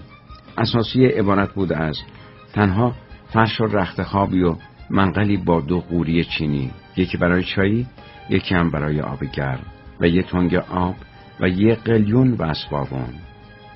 خواستیم آینه هم تو تاقشه بگذاریم. گفت: چندون مشتاق زیارت جمال خودم نیستم، ولی خوبست به جای آینه گلدونی با گل لب رفت بگذارید که موقع بیداری از تماشای اون کیف ببرم و وقتی هم به خواب میرم عطر و بوش به دماغم برسد و تمام شب خواب باغ و بهشت ببینم.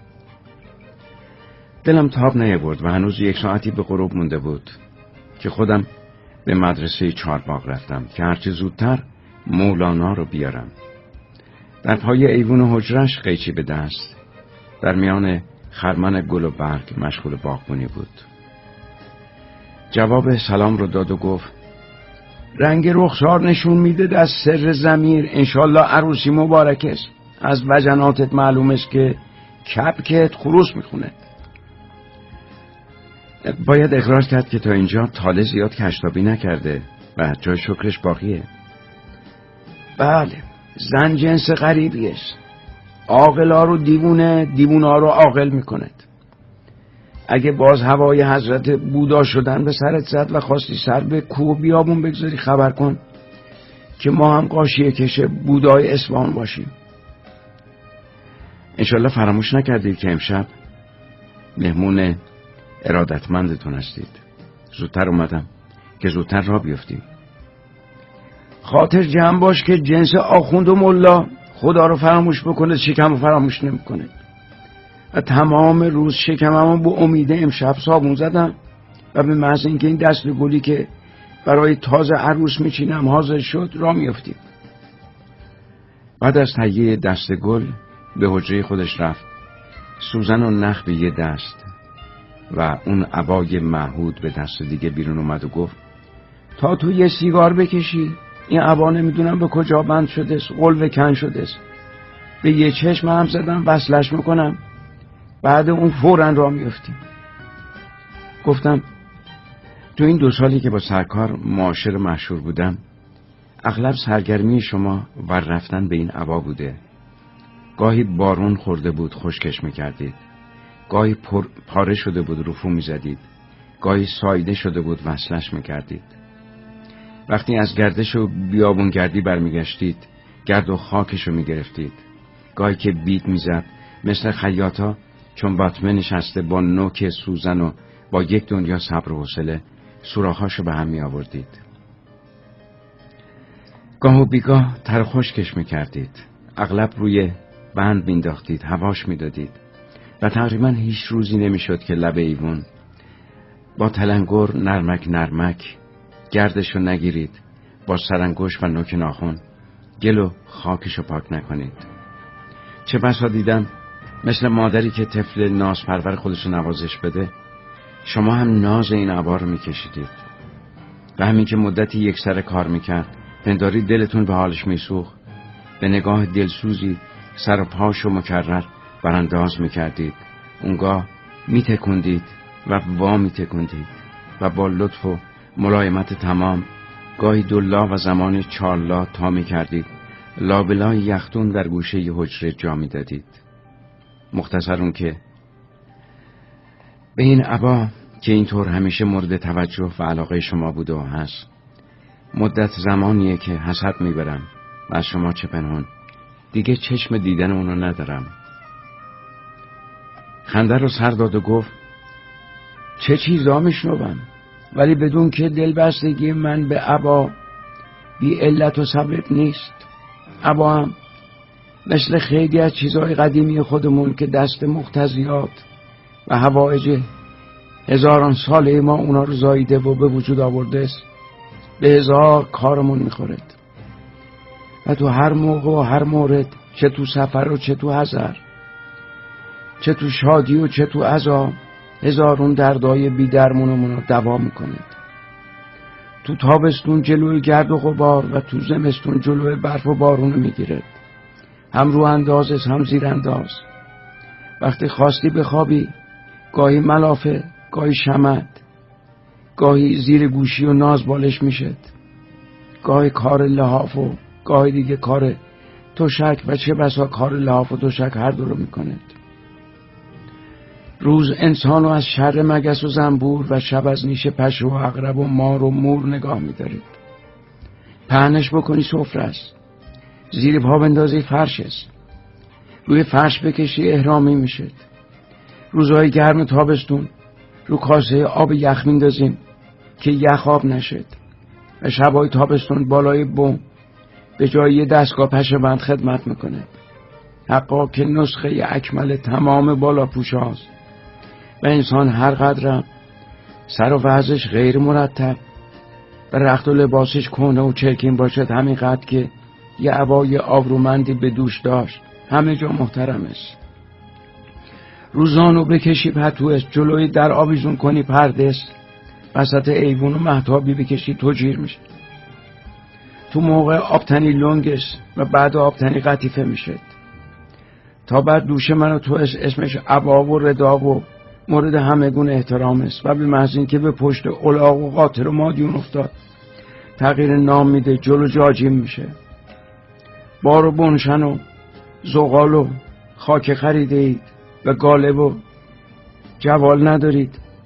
سوراخ آستینای عبا رو با نخ قند و قاطمه به هم میارید، از جنس و متهایی که دارید تون بریزید، فوراً کیسه و جانخانی میشه.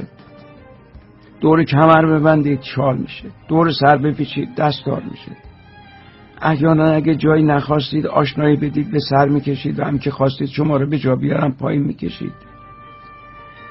اگه سر دماغید یه شاخ میندازید و اگه بخواید به کسی احترام نشون بدید دستاتون رو به ادب از دو آستین بیرون میارید.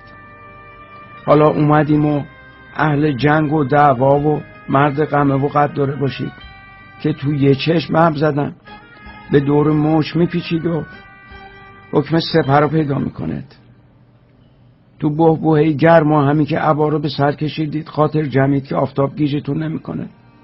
و در عین زمستون وقتی زیر عبا کش کردید آسوده باشید که دیگه سوز و سرما گوشه دماغتون رو نمیبرید. برای شکارچی ها چادر و پوشش و قلندری و خیمه میشد. ساکنین لب رودخونه ها و کنار دریا و دریاچه ها به دکل و دیرک کشتی و قایق بست کار شرها رو میکنند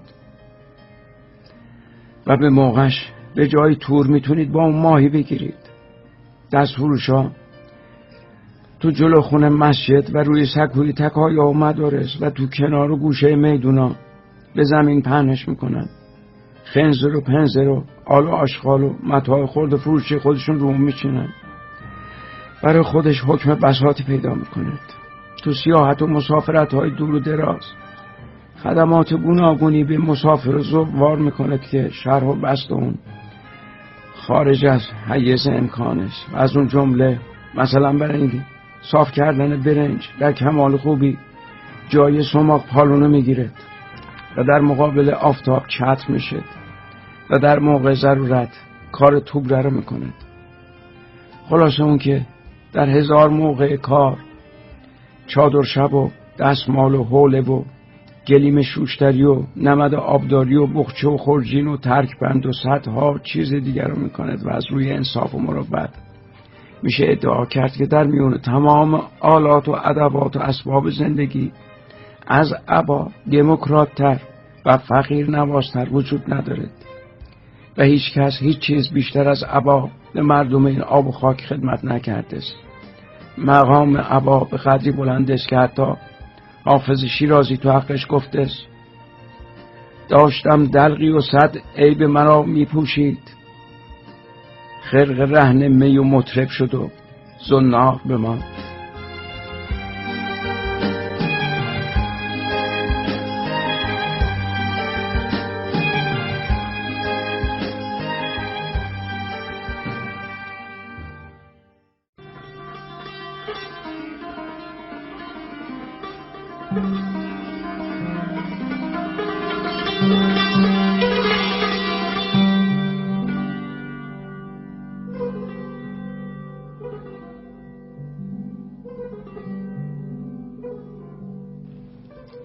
سروته یک کرباس،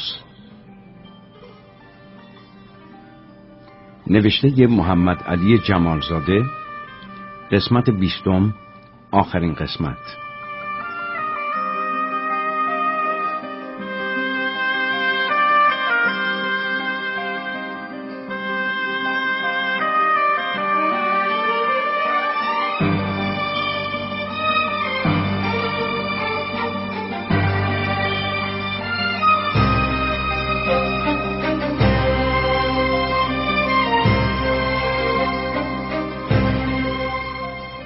مولانا عبدالهادی تصمیم میگیره جواد و برادرش علی رو راهی خونه و زندگی خودشون بکنه و معتقده که گوشه‌نشینی تا حدی که دردهای انسان رو تسکین بده و او رو آماده کارزار زندگی کنه کافیه.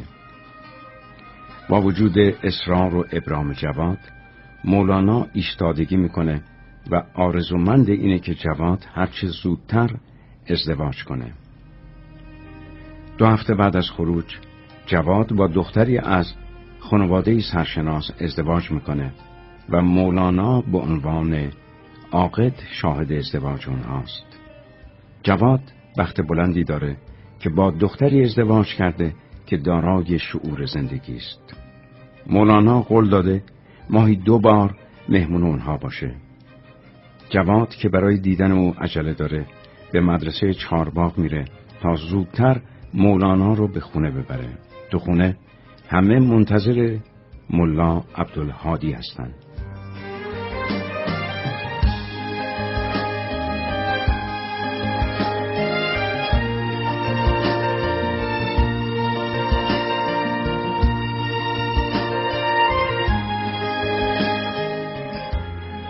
طولی نکشید که عبای مولانا حاضر شد و دست گل به دست به راه افتادیم. تو بین را گفتم حالا که من بچه حرف شنو و سر به راه شدم، دلم میخواست تعلیماتی هم برای ترتیب و تنظیم زندگی شخصی خودم میدادید. همونطور که عادتش بود از رفتن ایستاد، نگاهش رو به چشم من دوخت و تعجب کنان گفت مقصودتو نمیفهمم.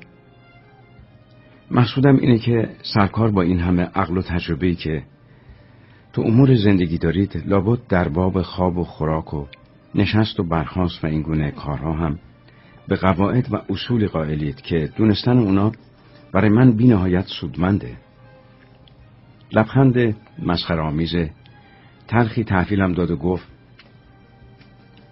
جوون مگه با زندگونی آزاد دشمنی داری که میخوای با این قیود بچه گونه با این قوانین و قواعد من در آوردی بند و بست من بزنی؟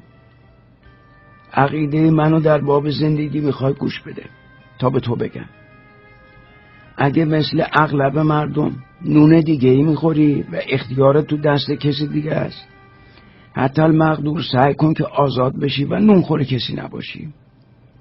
ولی اگه طالعت بلند است و مختار و آزادی، در این صورت تا وقتی از کار کردن خوشت اومد کار بکن و گول این بیکارای ابد و ازلا نخور که میگن انسان برای کار کردن خلق شده است و بدون که انسان برای زندگانی کردن خلق شده است نه برای کار کردن. کار کردن هم دو نوع است، یکی کاری که برای تحصیل ما آشو به دست آوردن نون و آب میکنیم که عموما جون کندن است و به جز همون آب و نون و پر کردن شکم و روزه نتیجه و محصولی ندارد. دوم کاری است که مایه تفریح خاطر و تمرین ذوق و هوش و قوه ممیز است و وسیله به کار انداختن قوای عقلی و فکری است و تمام شعبات تمدن و ترقی و رفاه بشر از اون سرچشمه میگیرد. خوشبخت آدمی که در طول عمر خودش بتوند کم کم از نوع کار اول کاسته و در مقدور به قسمت دوم اضافه کند و از غذا چه بسا این کارهای نوع دوم هم کارهایی هم هست که در نظر مردم بیفایده است.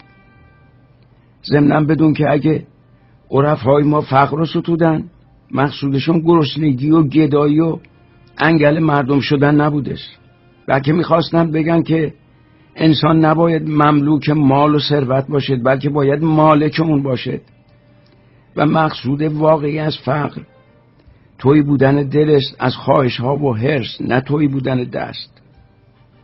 از اینا گذشته آزادی رو عشق است، یعنی هر وقت گرسنه‌ت شد بخور، اونقدر بخور که سیر بشی نه اونقدر که دیگه نتونی. هر وقت خوابت گرفت بخواب تا وقتی از خوابیدن خوشت میاد بخواب و خودتو از نعمات خدا داده طبیعت که ساز و آواز، توتون و تنباکو، آب انگور و گوشت پروار و طلعت یارم از اون جمله است محروم نکن که کفران نعمت پروردگار کردیم. فراموش نکن که تو این دنیا و تو این مملکت مردم عموما بیشتر بدبختن تا بدجنس و اگه دوست داشتن اشخاص ابله و نادون از دست ساخته نیست، اقلن باید دلت به حال اونا بسوزد و تنها دشمن و بدخواه اونایی باش که ذاتاً بد و بدجنس و پلیدن و صفت گرگ و طبیعت عقرب دارن. همین که زندگی تامین شد زیاد تو بند جمع کردن پولم نباش که ادبار میارد و هرگز فراموش نکن که تو این دنیا تا به حال هیچ کس از سخاوت نیازمند و هیچ کس از بخل بی نیاز نشده است. تصور میکنم اگه به این دستور عمل کنی پشیمون نشی، ولی اگر واقعا آزادی و وارستگی زیر دلتو میزند و شیفته یه قواعد و اصول و قوانینی هستی، برات کافیه که از دو قاعده پیروی کنی و اون دو قاعده عبارت است از اولا اینکه تو همه چیز و همه کار رویه اعتدال و میون روی رو از دست نده، ثانیاً تا میتونی به احدی آزار نرسون. از این دو قاعده هم اولی استثناء پذیر است، یعنی اگر احیانا پاش افتاد هیچ عیبی نداره، هیچگاهی نیست پا از دایره اعتدال بیرون بذاری و به اسم یه دفعه هزار دفعه نمیشه دل به دریا بزنی. ولی قاعده دوم رو باید بالمره استثناء پذیر بدونی و به هیچ اسم و به هیچ عنوان و به هیچ بهانه‌ای هرگز تو صدد آزار و اذیت احدی بر نیایی. با این همه مسلم است که آزار مردم به تو زیاد میرسد، اهمیت نده. و بدون که عموما قاعده دنیا این است که وقتی به کسی نیکی کردی باید منتظر بدی باشی، ولی سعی کن به جایی برسی که از این قبیل چیزا زیاد آزرده نشی. سعی کن به جایی برسی و طوری زندگی کنی که مردم حتی المقدور کمتر متوجه کار و رفتار و کردار و گفتارت باشن. مولانا بعد از این سخنان با دو انگشت شست و سبابه بشکنی زد و گفت این از طریق زندگانی، باقیشو خودت میدونی. اون شب رو تازه عروس تحچین تعریفی بی نظیری پخته بود، به دهن اخوی مخصوصا مزه کرد، دست از تعریف بر نمی داشت. دیدم بی انصافی میشه که پا به روی حق بذارم. گفتم مادر عروس نباید از دختر خودش تعریف کنه، منم در این مورد نباید اظهار عقیده بکنم، ولی دلم میخواد ببینم مولانا چی میفرمان. مولانا در حالی که جلوی آفتاب لگن نشسته مشغول شستن دست و دهنش بود گفت این تحچین اگه یه عیب نداشت میگفتم با مائده یه بهشتی برابری میکند. علی آقا از یک طرف و من از طرف دیگه هاج و واج موندیم و تعجب کنم پرسیدیم بفرمید ببینیم چه عیبی داره. مولانا آب دهانش رو تو لگن خالی کرد و گفت عیبش این است که از حاصل دست رنج خودتون نیست. هرچند همیشه گفتن که مهمون خر صاحبخونه است، ولی اگه سر سوزنی به رضای خاطر و دلشادی من علاقمندید خواهش میکنم من بعد شبایی که من مهمون شما هستم هر خوراک و غذایی که به من میدید ولو نون خالی از حاصل دسترنج خودتون و از پولی باشد که خودتون درآورده باشید تا نونی که میخورم حلال باشه و دعام زودتر در حق شما مستجاب بشید. اون شب رو باز تا نیمه های شب سه نفری نشستیم و از هر دری صحبت کردیم. مولانا در ضمن صحبت آهی کشید و گفت شما نمیدونید من چقدر خوشحالم که شما دو نفر برادر در میان کس و کارتون خوشبخت میبینم، گرچه میدونم که رفیق خوب حکم عنقا و کیمیا رو داره. با این همه آرزومندم که دو سه نفر دوست واقعیم پیدا کنید و این دو روزه عمر رو به خوبی و راحتی بگذرونید.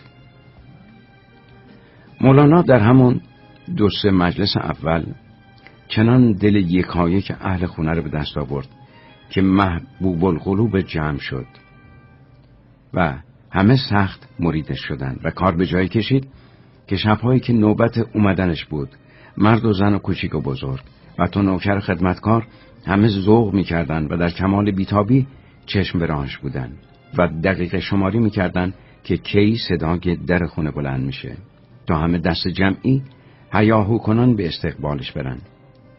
برای دختر بچه ها قصه های فراوانی داشت، یکی از یکی شیرین تر که با عبارت جون دل من که شما باشید شروع می شد، در ضمن اون مکرر پیش می اومد و مخفی نمونه که خود من و علی آقا هم با لذت تمام گوش می دادیم. با پسر بچه ها صد نوع بازی از قبیل الله کلنگ، جنگولک و چرتوک و توبکاشی، جفتر چارکش، پلو چفته، قنطره‌بازی، اکر دوکر، دوک و قایم شدنک، گرگم به هوا، باقالا به چند من، تیر و قلعه و هسته هلو بازی را مینداخت و سر برهنه و پا برهنه چنون با اونها به سر و کول هم میزدن و دور باغ و حیات میدویدن و فریاد میکردن و بل میگرفت و زو میکشید و کولی میداد و کولی میگرفت که بیرو دربستی دهن بزرگا هم آب میافتاد. برای زنها فال میگرفت و آجیل مشکل گشا می آورد و بختشون رو باز میکرد. برای خدمتکارا که عموماً دهاتی و از کس و کار خودشون دور افتاده بودن کاغذ می نوشت و در ضمن کاغذ اشعار عاشقانه مناسب از قبیل نگین انگشتری دارم اول تو، به صد دل مشتری دارم اول تو، شاهد می آورد من هیچ وقت فراموش نمی‌کنم که یه روز یکی از کلفت‌های جوان که از اهالی ناینه وقتی همین شعر رو شنید تحاشی کنان گفت من و فلانی هرگز به هم تو نگفتیم، خواهش دارم بنویسید نگین انگشتری دارم اول شما، به دل صد مشتری دارم اول شما. حالا دو ماه و پانزده روز به همین منوال گذشته و باز روزیه که من، برادرم و تمام اهل خونه از زن و مرد و کوچیک و بزرگ همه چشم به راه مولانا نشستیم. کم کم صدای اذان مغرب بلند شد و از مولانا خبری نشد. ولی آقا گفتم خوبه برم ببینم چرا دیر کرده، میترسم خدای نکرده بلایی به سرش اومده باشه. گفت این حرفا چیه؟ مولانا ساعت نیست که سر دقیقه اینجا حاضر بشه، لابد جای گیر افتاده و به زودی میرسه. تو این گفتگوها بودیم که صدای در خونه بلند شد و نوکر اومد و گفت که خادم مدرسه چهارباغ کربلای قربان پاکتی از طرف مولانا آورده. سراسیمه پاکت رو باز کردیم. نوشته بود امروز صبح از طرف درویش صبحان پیغام رسید که هرچه زودتر خودم رو به اون برسونم که بلکه باز توی آخر عمری وقت یاری بکند، باز قدری تو اطراف دنیا پرسه زده ببینیم دنیا چه خبرست. لحاظا شما و اهل خونه رو از کوچیک و بزرگ به خدا سپرده حرکت کردم. خیلی دلم میخواست روی شماها رو باز یه بار دیگه ببوسم، ولی از حال رقتی که در موقع ودا دست میده خوشم نمیاد. عذر تقصیراتو میخوام. آرزومندم که به خواسته پروردگار بار دیگه هم دیگه رو تو این دنیا ببینیم، چون مجال و فرصت جمع و جور کردن اسبابا رو نداشتم. کلید حجره رو به کربلای قربون سپردم که به شما برسونه. آل و آشغالی دارم که قابل نیست، ولی به مصداق برگ سبزی از تحفه درویش استدعا دارم اگه خودتون طالب کتابی یا چیز دیگه باشید بردارید، از من به یادگاری نگه دارید.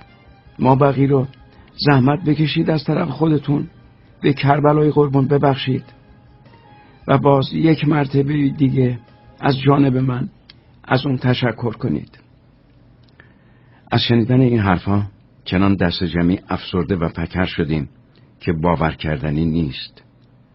بچه ها فوری بنای گریه و زاریر گذاشتن و از شما چه پنهون. اگر از نوکر و خدمتکار خجالت نمی کشیدم، من هم جلوی گریه رو ول می کردم.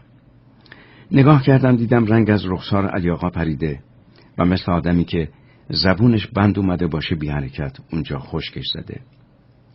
اول فکر کردم از هر کجا شده فوراً دوتا اسب رهوار دست و پا بکنم و خودم و خداداد سوار بشیم رکابکش، هر جا هست خودمون رو به مولانا برسونیم و نذاریم بره. ولی فوراً ملتفت شدم که اون کسی نیست که وقتی رأیش به چیزی قرار گرفت بشه به این آسونیا اونو از اون فکر و خیال برگردوند. و لحظا در حالی که اشک تو چشمام حلقه بسته بود و بغض بیخ گلومو گرفته بود، در کمال افسردگی با کربلای قربان به طرف مدرسه روان شدیم.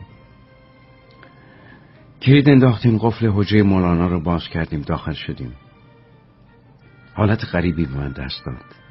به قدر نیم بند خاکستر به روی آتشی که هنوز تو منقل به کلی خاموش نشده بود نشسته بود و به محض اینکه در باز شد و هوای تازه وارد شد، چون بادی که تو برف بیفته، خاکستر رو بلند کرد و تو اطراف نشوند. نمیتونستم باور کنم که این حجره بی صاحب شده. کربلای قربون بیچاره هم خیلی متاثر بود. گفتم کربلای قربون، مولانا مخصوصا منو مأمور کرده که از شما تشکر کنم و نوشته که دار و ندار اون، یعنی اون چه تو این حجره موجوده، تعلق به تو داره و هر نوع تصرفی بخوای میتونی در اون بکنی، مختاری.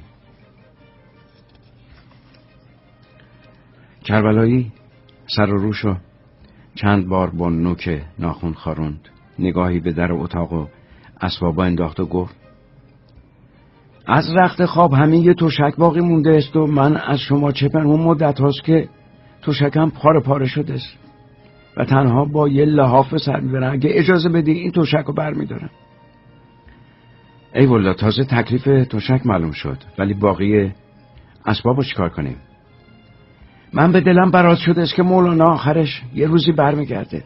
من عقیدم این است که تا وقتی ممکن باشه ابداً به اسباب دست نزنیم و یقین داشته باشید روزی که مولانا برمیگردد اگه اتاق و اسبابش رو به همون حال اول خودش ببیند خیلی خوشحال میشه. اونگاه انعام خوبی به اون دادم، در رو از نو قفل کردم و کلید رو بهش سپردم و خودم تنها مثل کودک گم شده به خونه برگشتم. و از اون روز به بعد هر وقت دلم میگرفت و یا غم و غصه‌ای داشتم یک سر به مدرسه میرفتم، کلید رو از کربلای قربان میگرفتم و تو حجره مولانا رو درشو باز میکردم. مدتی تک و تنها به یاد روزگار سعادت گذشته گوشه اون حجره مینشستم و یکی دو سیگار دود میکردم و عموما وقتی از اونجا بیرون میامدم مثل این بود که باری از دوشم برداشته باشم. غم و غصه روزگار فراموشم شد. کم کم بهار و تابستون گذشت و اوایل پاییز گرفتار یکی از حسبه های ناحقی شدم که گویا در کارخونه قدرت منحصرا برای ما مردم این مرز و بوم خرج شده.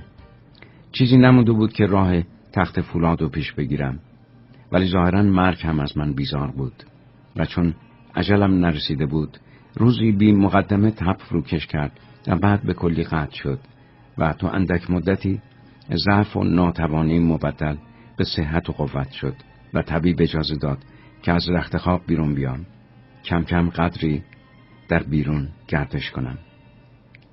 گویا دومین بار بود که از منزل بیرون می آمدم که باز راه مدرسه رو در پیش گرفتم و هر طور بود خودم رو به اونجا رسوندم. به محض اینکه وارد مدرسه شدم نگام یک راست افتاد به حجره مولانا. دیدم کاغذ لقش به کلی کنده شده و روی ایوون به زمین افتاده. در اتاق هم بدون هیچ چفت و قفلی چارتاق بازه. تعجب کنم وارد اتاق شدم، به کلی خالی بود، حتی یه چوب گوگر تو اون باقی نمونده بود و از گرد و خاک و برگ و خاشاک زیادی که تو اطراف جمع شده بود معلوم بود که مدت هاست که پای آدمیزاد منجا نرسیده و روی آب و چارو رو به خودش ندیده. برای تحقیق احوال به عجله خودم رو به اتاق کربلای قربان رسوندم. به جای کربلای قربان خودمون آدم معمم بی‌نهایت دراز و لاغر هرگز ندیده و ناشناسی اونجا نشسته بود. مشغول خیش کردن تنباکو بود. گفتم میخواستم با کربلای قربان حرف بزنم. بدون که نگاه خودش از کاسه تنباکو برداره گفت کربلای قربان عمرشو دادس به شما. گفتم چی میفرمین؟ شوخی میکنین؟ مردن تنها چیزی است که شوخی بردار نیست. همه میمیریم، کربلای قربونم مرد. حجره مولا عبدالهادی چرا به این روز افتاده؟ اسباباش چی شده؟ چون خود کربلای قربون گفته بود که این اسبابا رو به اون بخشیدن، وقتی مرد اسباب حجره رو حراج کردن، پولشو به خرج کفن و دفنش رسوندن. از شنیدن این خبر پام سوز شد. مدتی اونجا نشستم و همین که از نو رمق و تاب و توانی تو خودم احساس کردم برای زیارت و ودا خودم رو به حجره مولانا رسوندم. بازوم رو به روی تاقچه‌ای تکیه دادم، پشت به دیوار مثل ماتم زده ها زمانی همونجا ایستادم. یادمه که خواهی نخواهی مدام لبهام حرکت میکرد و میگفتم انا لله و انا الیه راجعون. کم کم دیدم هوا داره تاریک میشه و دیگه نا در وجودم نمونده. لازم هر طور بود باز یک مرتبه دیگه دور اتاق و پستو طواف کردم و وقتی میخواستم بیرون برم ناگهان چنون به نظرم اومد که چیزی شبیه به جلد کتاب تو تاقچه افتاده و گرد و غبار زیادی به روش نشسته. بدون خیال برداشتم و از اتاق بیرون رفتم. هوای صحن مدرسه هنوز تاریک نشده بود و چقدر متعجب شدم وقتی دیدم اون چه تو دستمه جلد کتاب نیست، بلکه همون قطعه خط نستعلیقیه که تو ضمن صحبت سابقم ذکری از اون رفته. رندی دیدم نشسته بر خنگ زمین، نه کفر و نه اسلام و نه دنیا و نه دین، نه حق نه حقیقت نه شریعت نه یقین، اندر دو جهان چرا بود زهره این. این پیش آمد و از کرامات غیبی شمردم، قطعه را از همونجا به منزل بردم و تو همون اتاقی که به اتاق مولانا مشهور شده بود و هنوز هم به همین اسم معروفه، به دست خودم به دیوار آویزون کردم. و حالا گاهی که دلم هوای مولانای عزیزو میکنه، پنهانی از اهل خونه خودمو به اون اتاق میندازم، مانند عشاقی که از تماشای تمثال معشوق لذت میبرن، خودمو به تماشای این قطعه مشغول میکنم و به یاد اون شخص شخیص بزرگواری که گویی این ابیات رو در مسئول حال اون گفتن، دنیا و مافیها رو فراموش میکنم. کیف و حالی دارم که جز اهل حال کسی به اون راه نداره. صحبت آقا جواد وقتی به اینجا رسید چشماشو بست، مثل کسی که در عالم خیال به سیر و سیاحت مشغول باشه. لبخندی که از دنیاهایی غیر از دنیای خشت و گلی ما حکایت میکرد در گوشه لباش نقش بست. نمگاه نرمک نرمک چشمانشو گشود و بدون اینکه اعتنایی به من و غیر من داشته باشه، چنان که گویی با خودش حرف میزنه، گفت افسوس که چنان دوست نازنین و مرشد بزرگواری از دستم رفت. باور بفرمایید که تا عمر دارم، حسرتشو میخورم. بهترین ایام عمرم همون ایامی بود که در خدمت اون بزرگوار بودم و حقا که به تمام معنی از عمر و حیات خودم برخوردار شدم. در وصف مولانا هرچی بگم کم گفتم. از همون مجلس اول به قدری او رو از یک طرف خوش محضر و خوش زبون و خوش برخورد و شوخ و ظریف و همه فن حریف، و از طرف دیگه سنگین و متین و محترم و فرزانه دیدم که به اصطلاح یک دل نه صد دل عاشق و مریدش شدم و بیریا به خدمتش سرسه بردم. در همون دو سالی که با این آدم معاشر مشهور بودم، به راستی که ظاهرش از اعراض و باطنش از اغراض خالی بود و کم کم به من مکشوف شد که در این دنیا خودشو به هیچ چیز عادت نداده و تا رفته رفته ملتفت شدم که احتراز از اعتیاد رو هم خودش نوعی از اعتیاد و رقیت می شماره.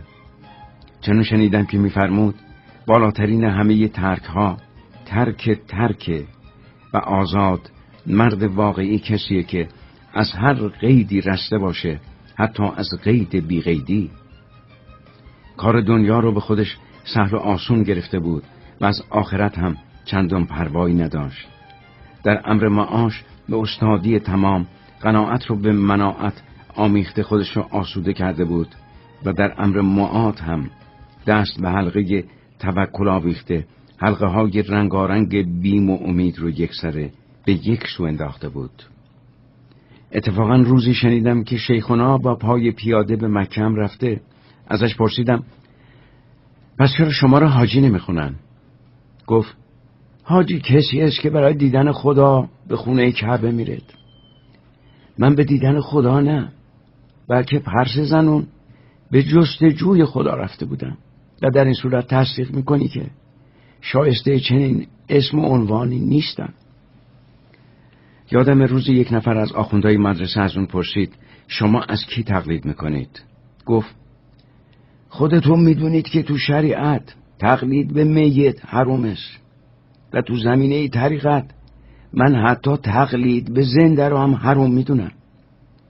ولی به محض این که تعجب آخوند دید، حرفشون عوض کرد و گفت اینا که شوخی بود، من از فلان مجتهد تقلید میکنم و اسم یه نفر از علما رو برد. وقتی اون آخوندک از نظر غایب شد پرسیدم آیا واقعا از این شخصی که اسم بردین تقلید میکنین؟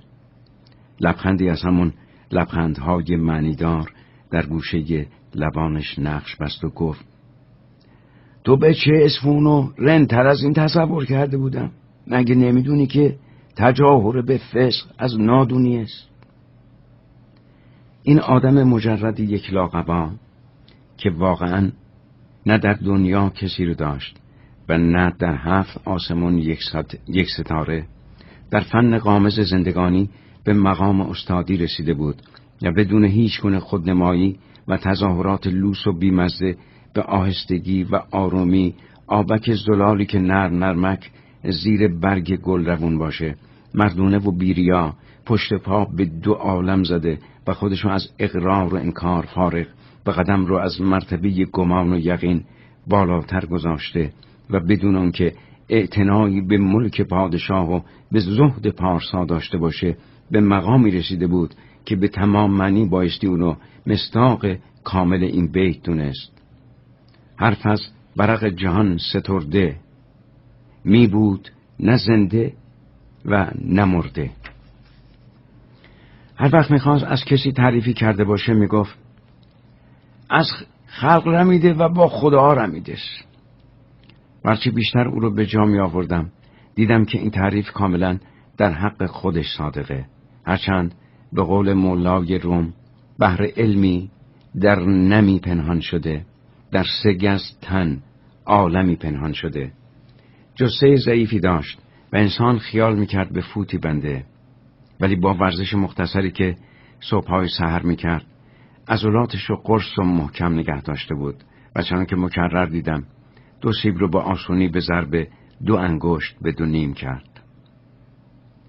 مدتی درست نمیدونستم از زور علاقه و ارادتی که به اون پیدا کرده بودم اینطور در نظرم جلوه میکرد و یا واقعا از جنس ما جونورای دوپا متمایزه، ولی روزی رسید که برام مسلم و آشکار شد که اساساً با مردم دیگه فرق داره و اون وقت بود که نگام رو به چهره محبوبش دوختم و مانند کسانی که دعای قلبی بخونن تو دلم گفتم نیست اندر عنصرش حرص و هوا، نور مطلق زنده از عشق خدا، نقش آدم لیک معنی جبرائیل، رسته از خشم و هوا و قال و قیل، از ریاضت رسته و از زهد و جهاد، گویا که از آدمی او خود نزاد.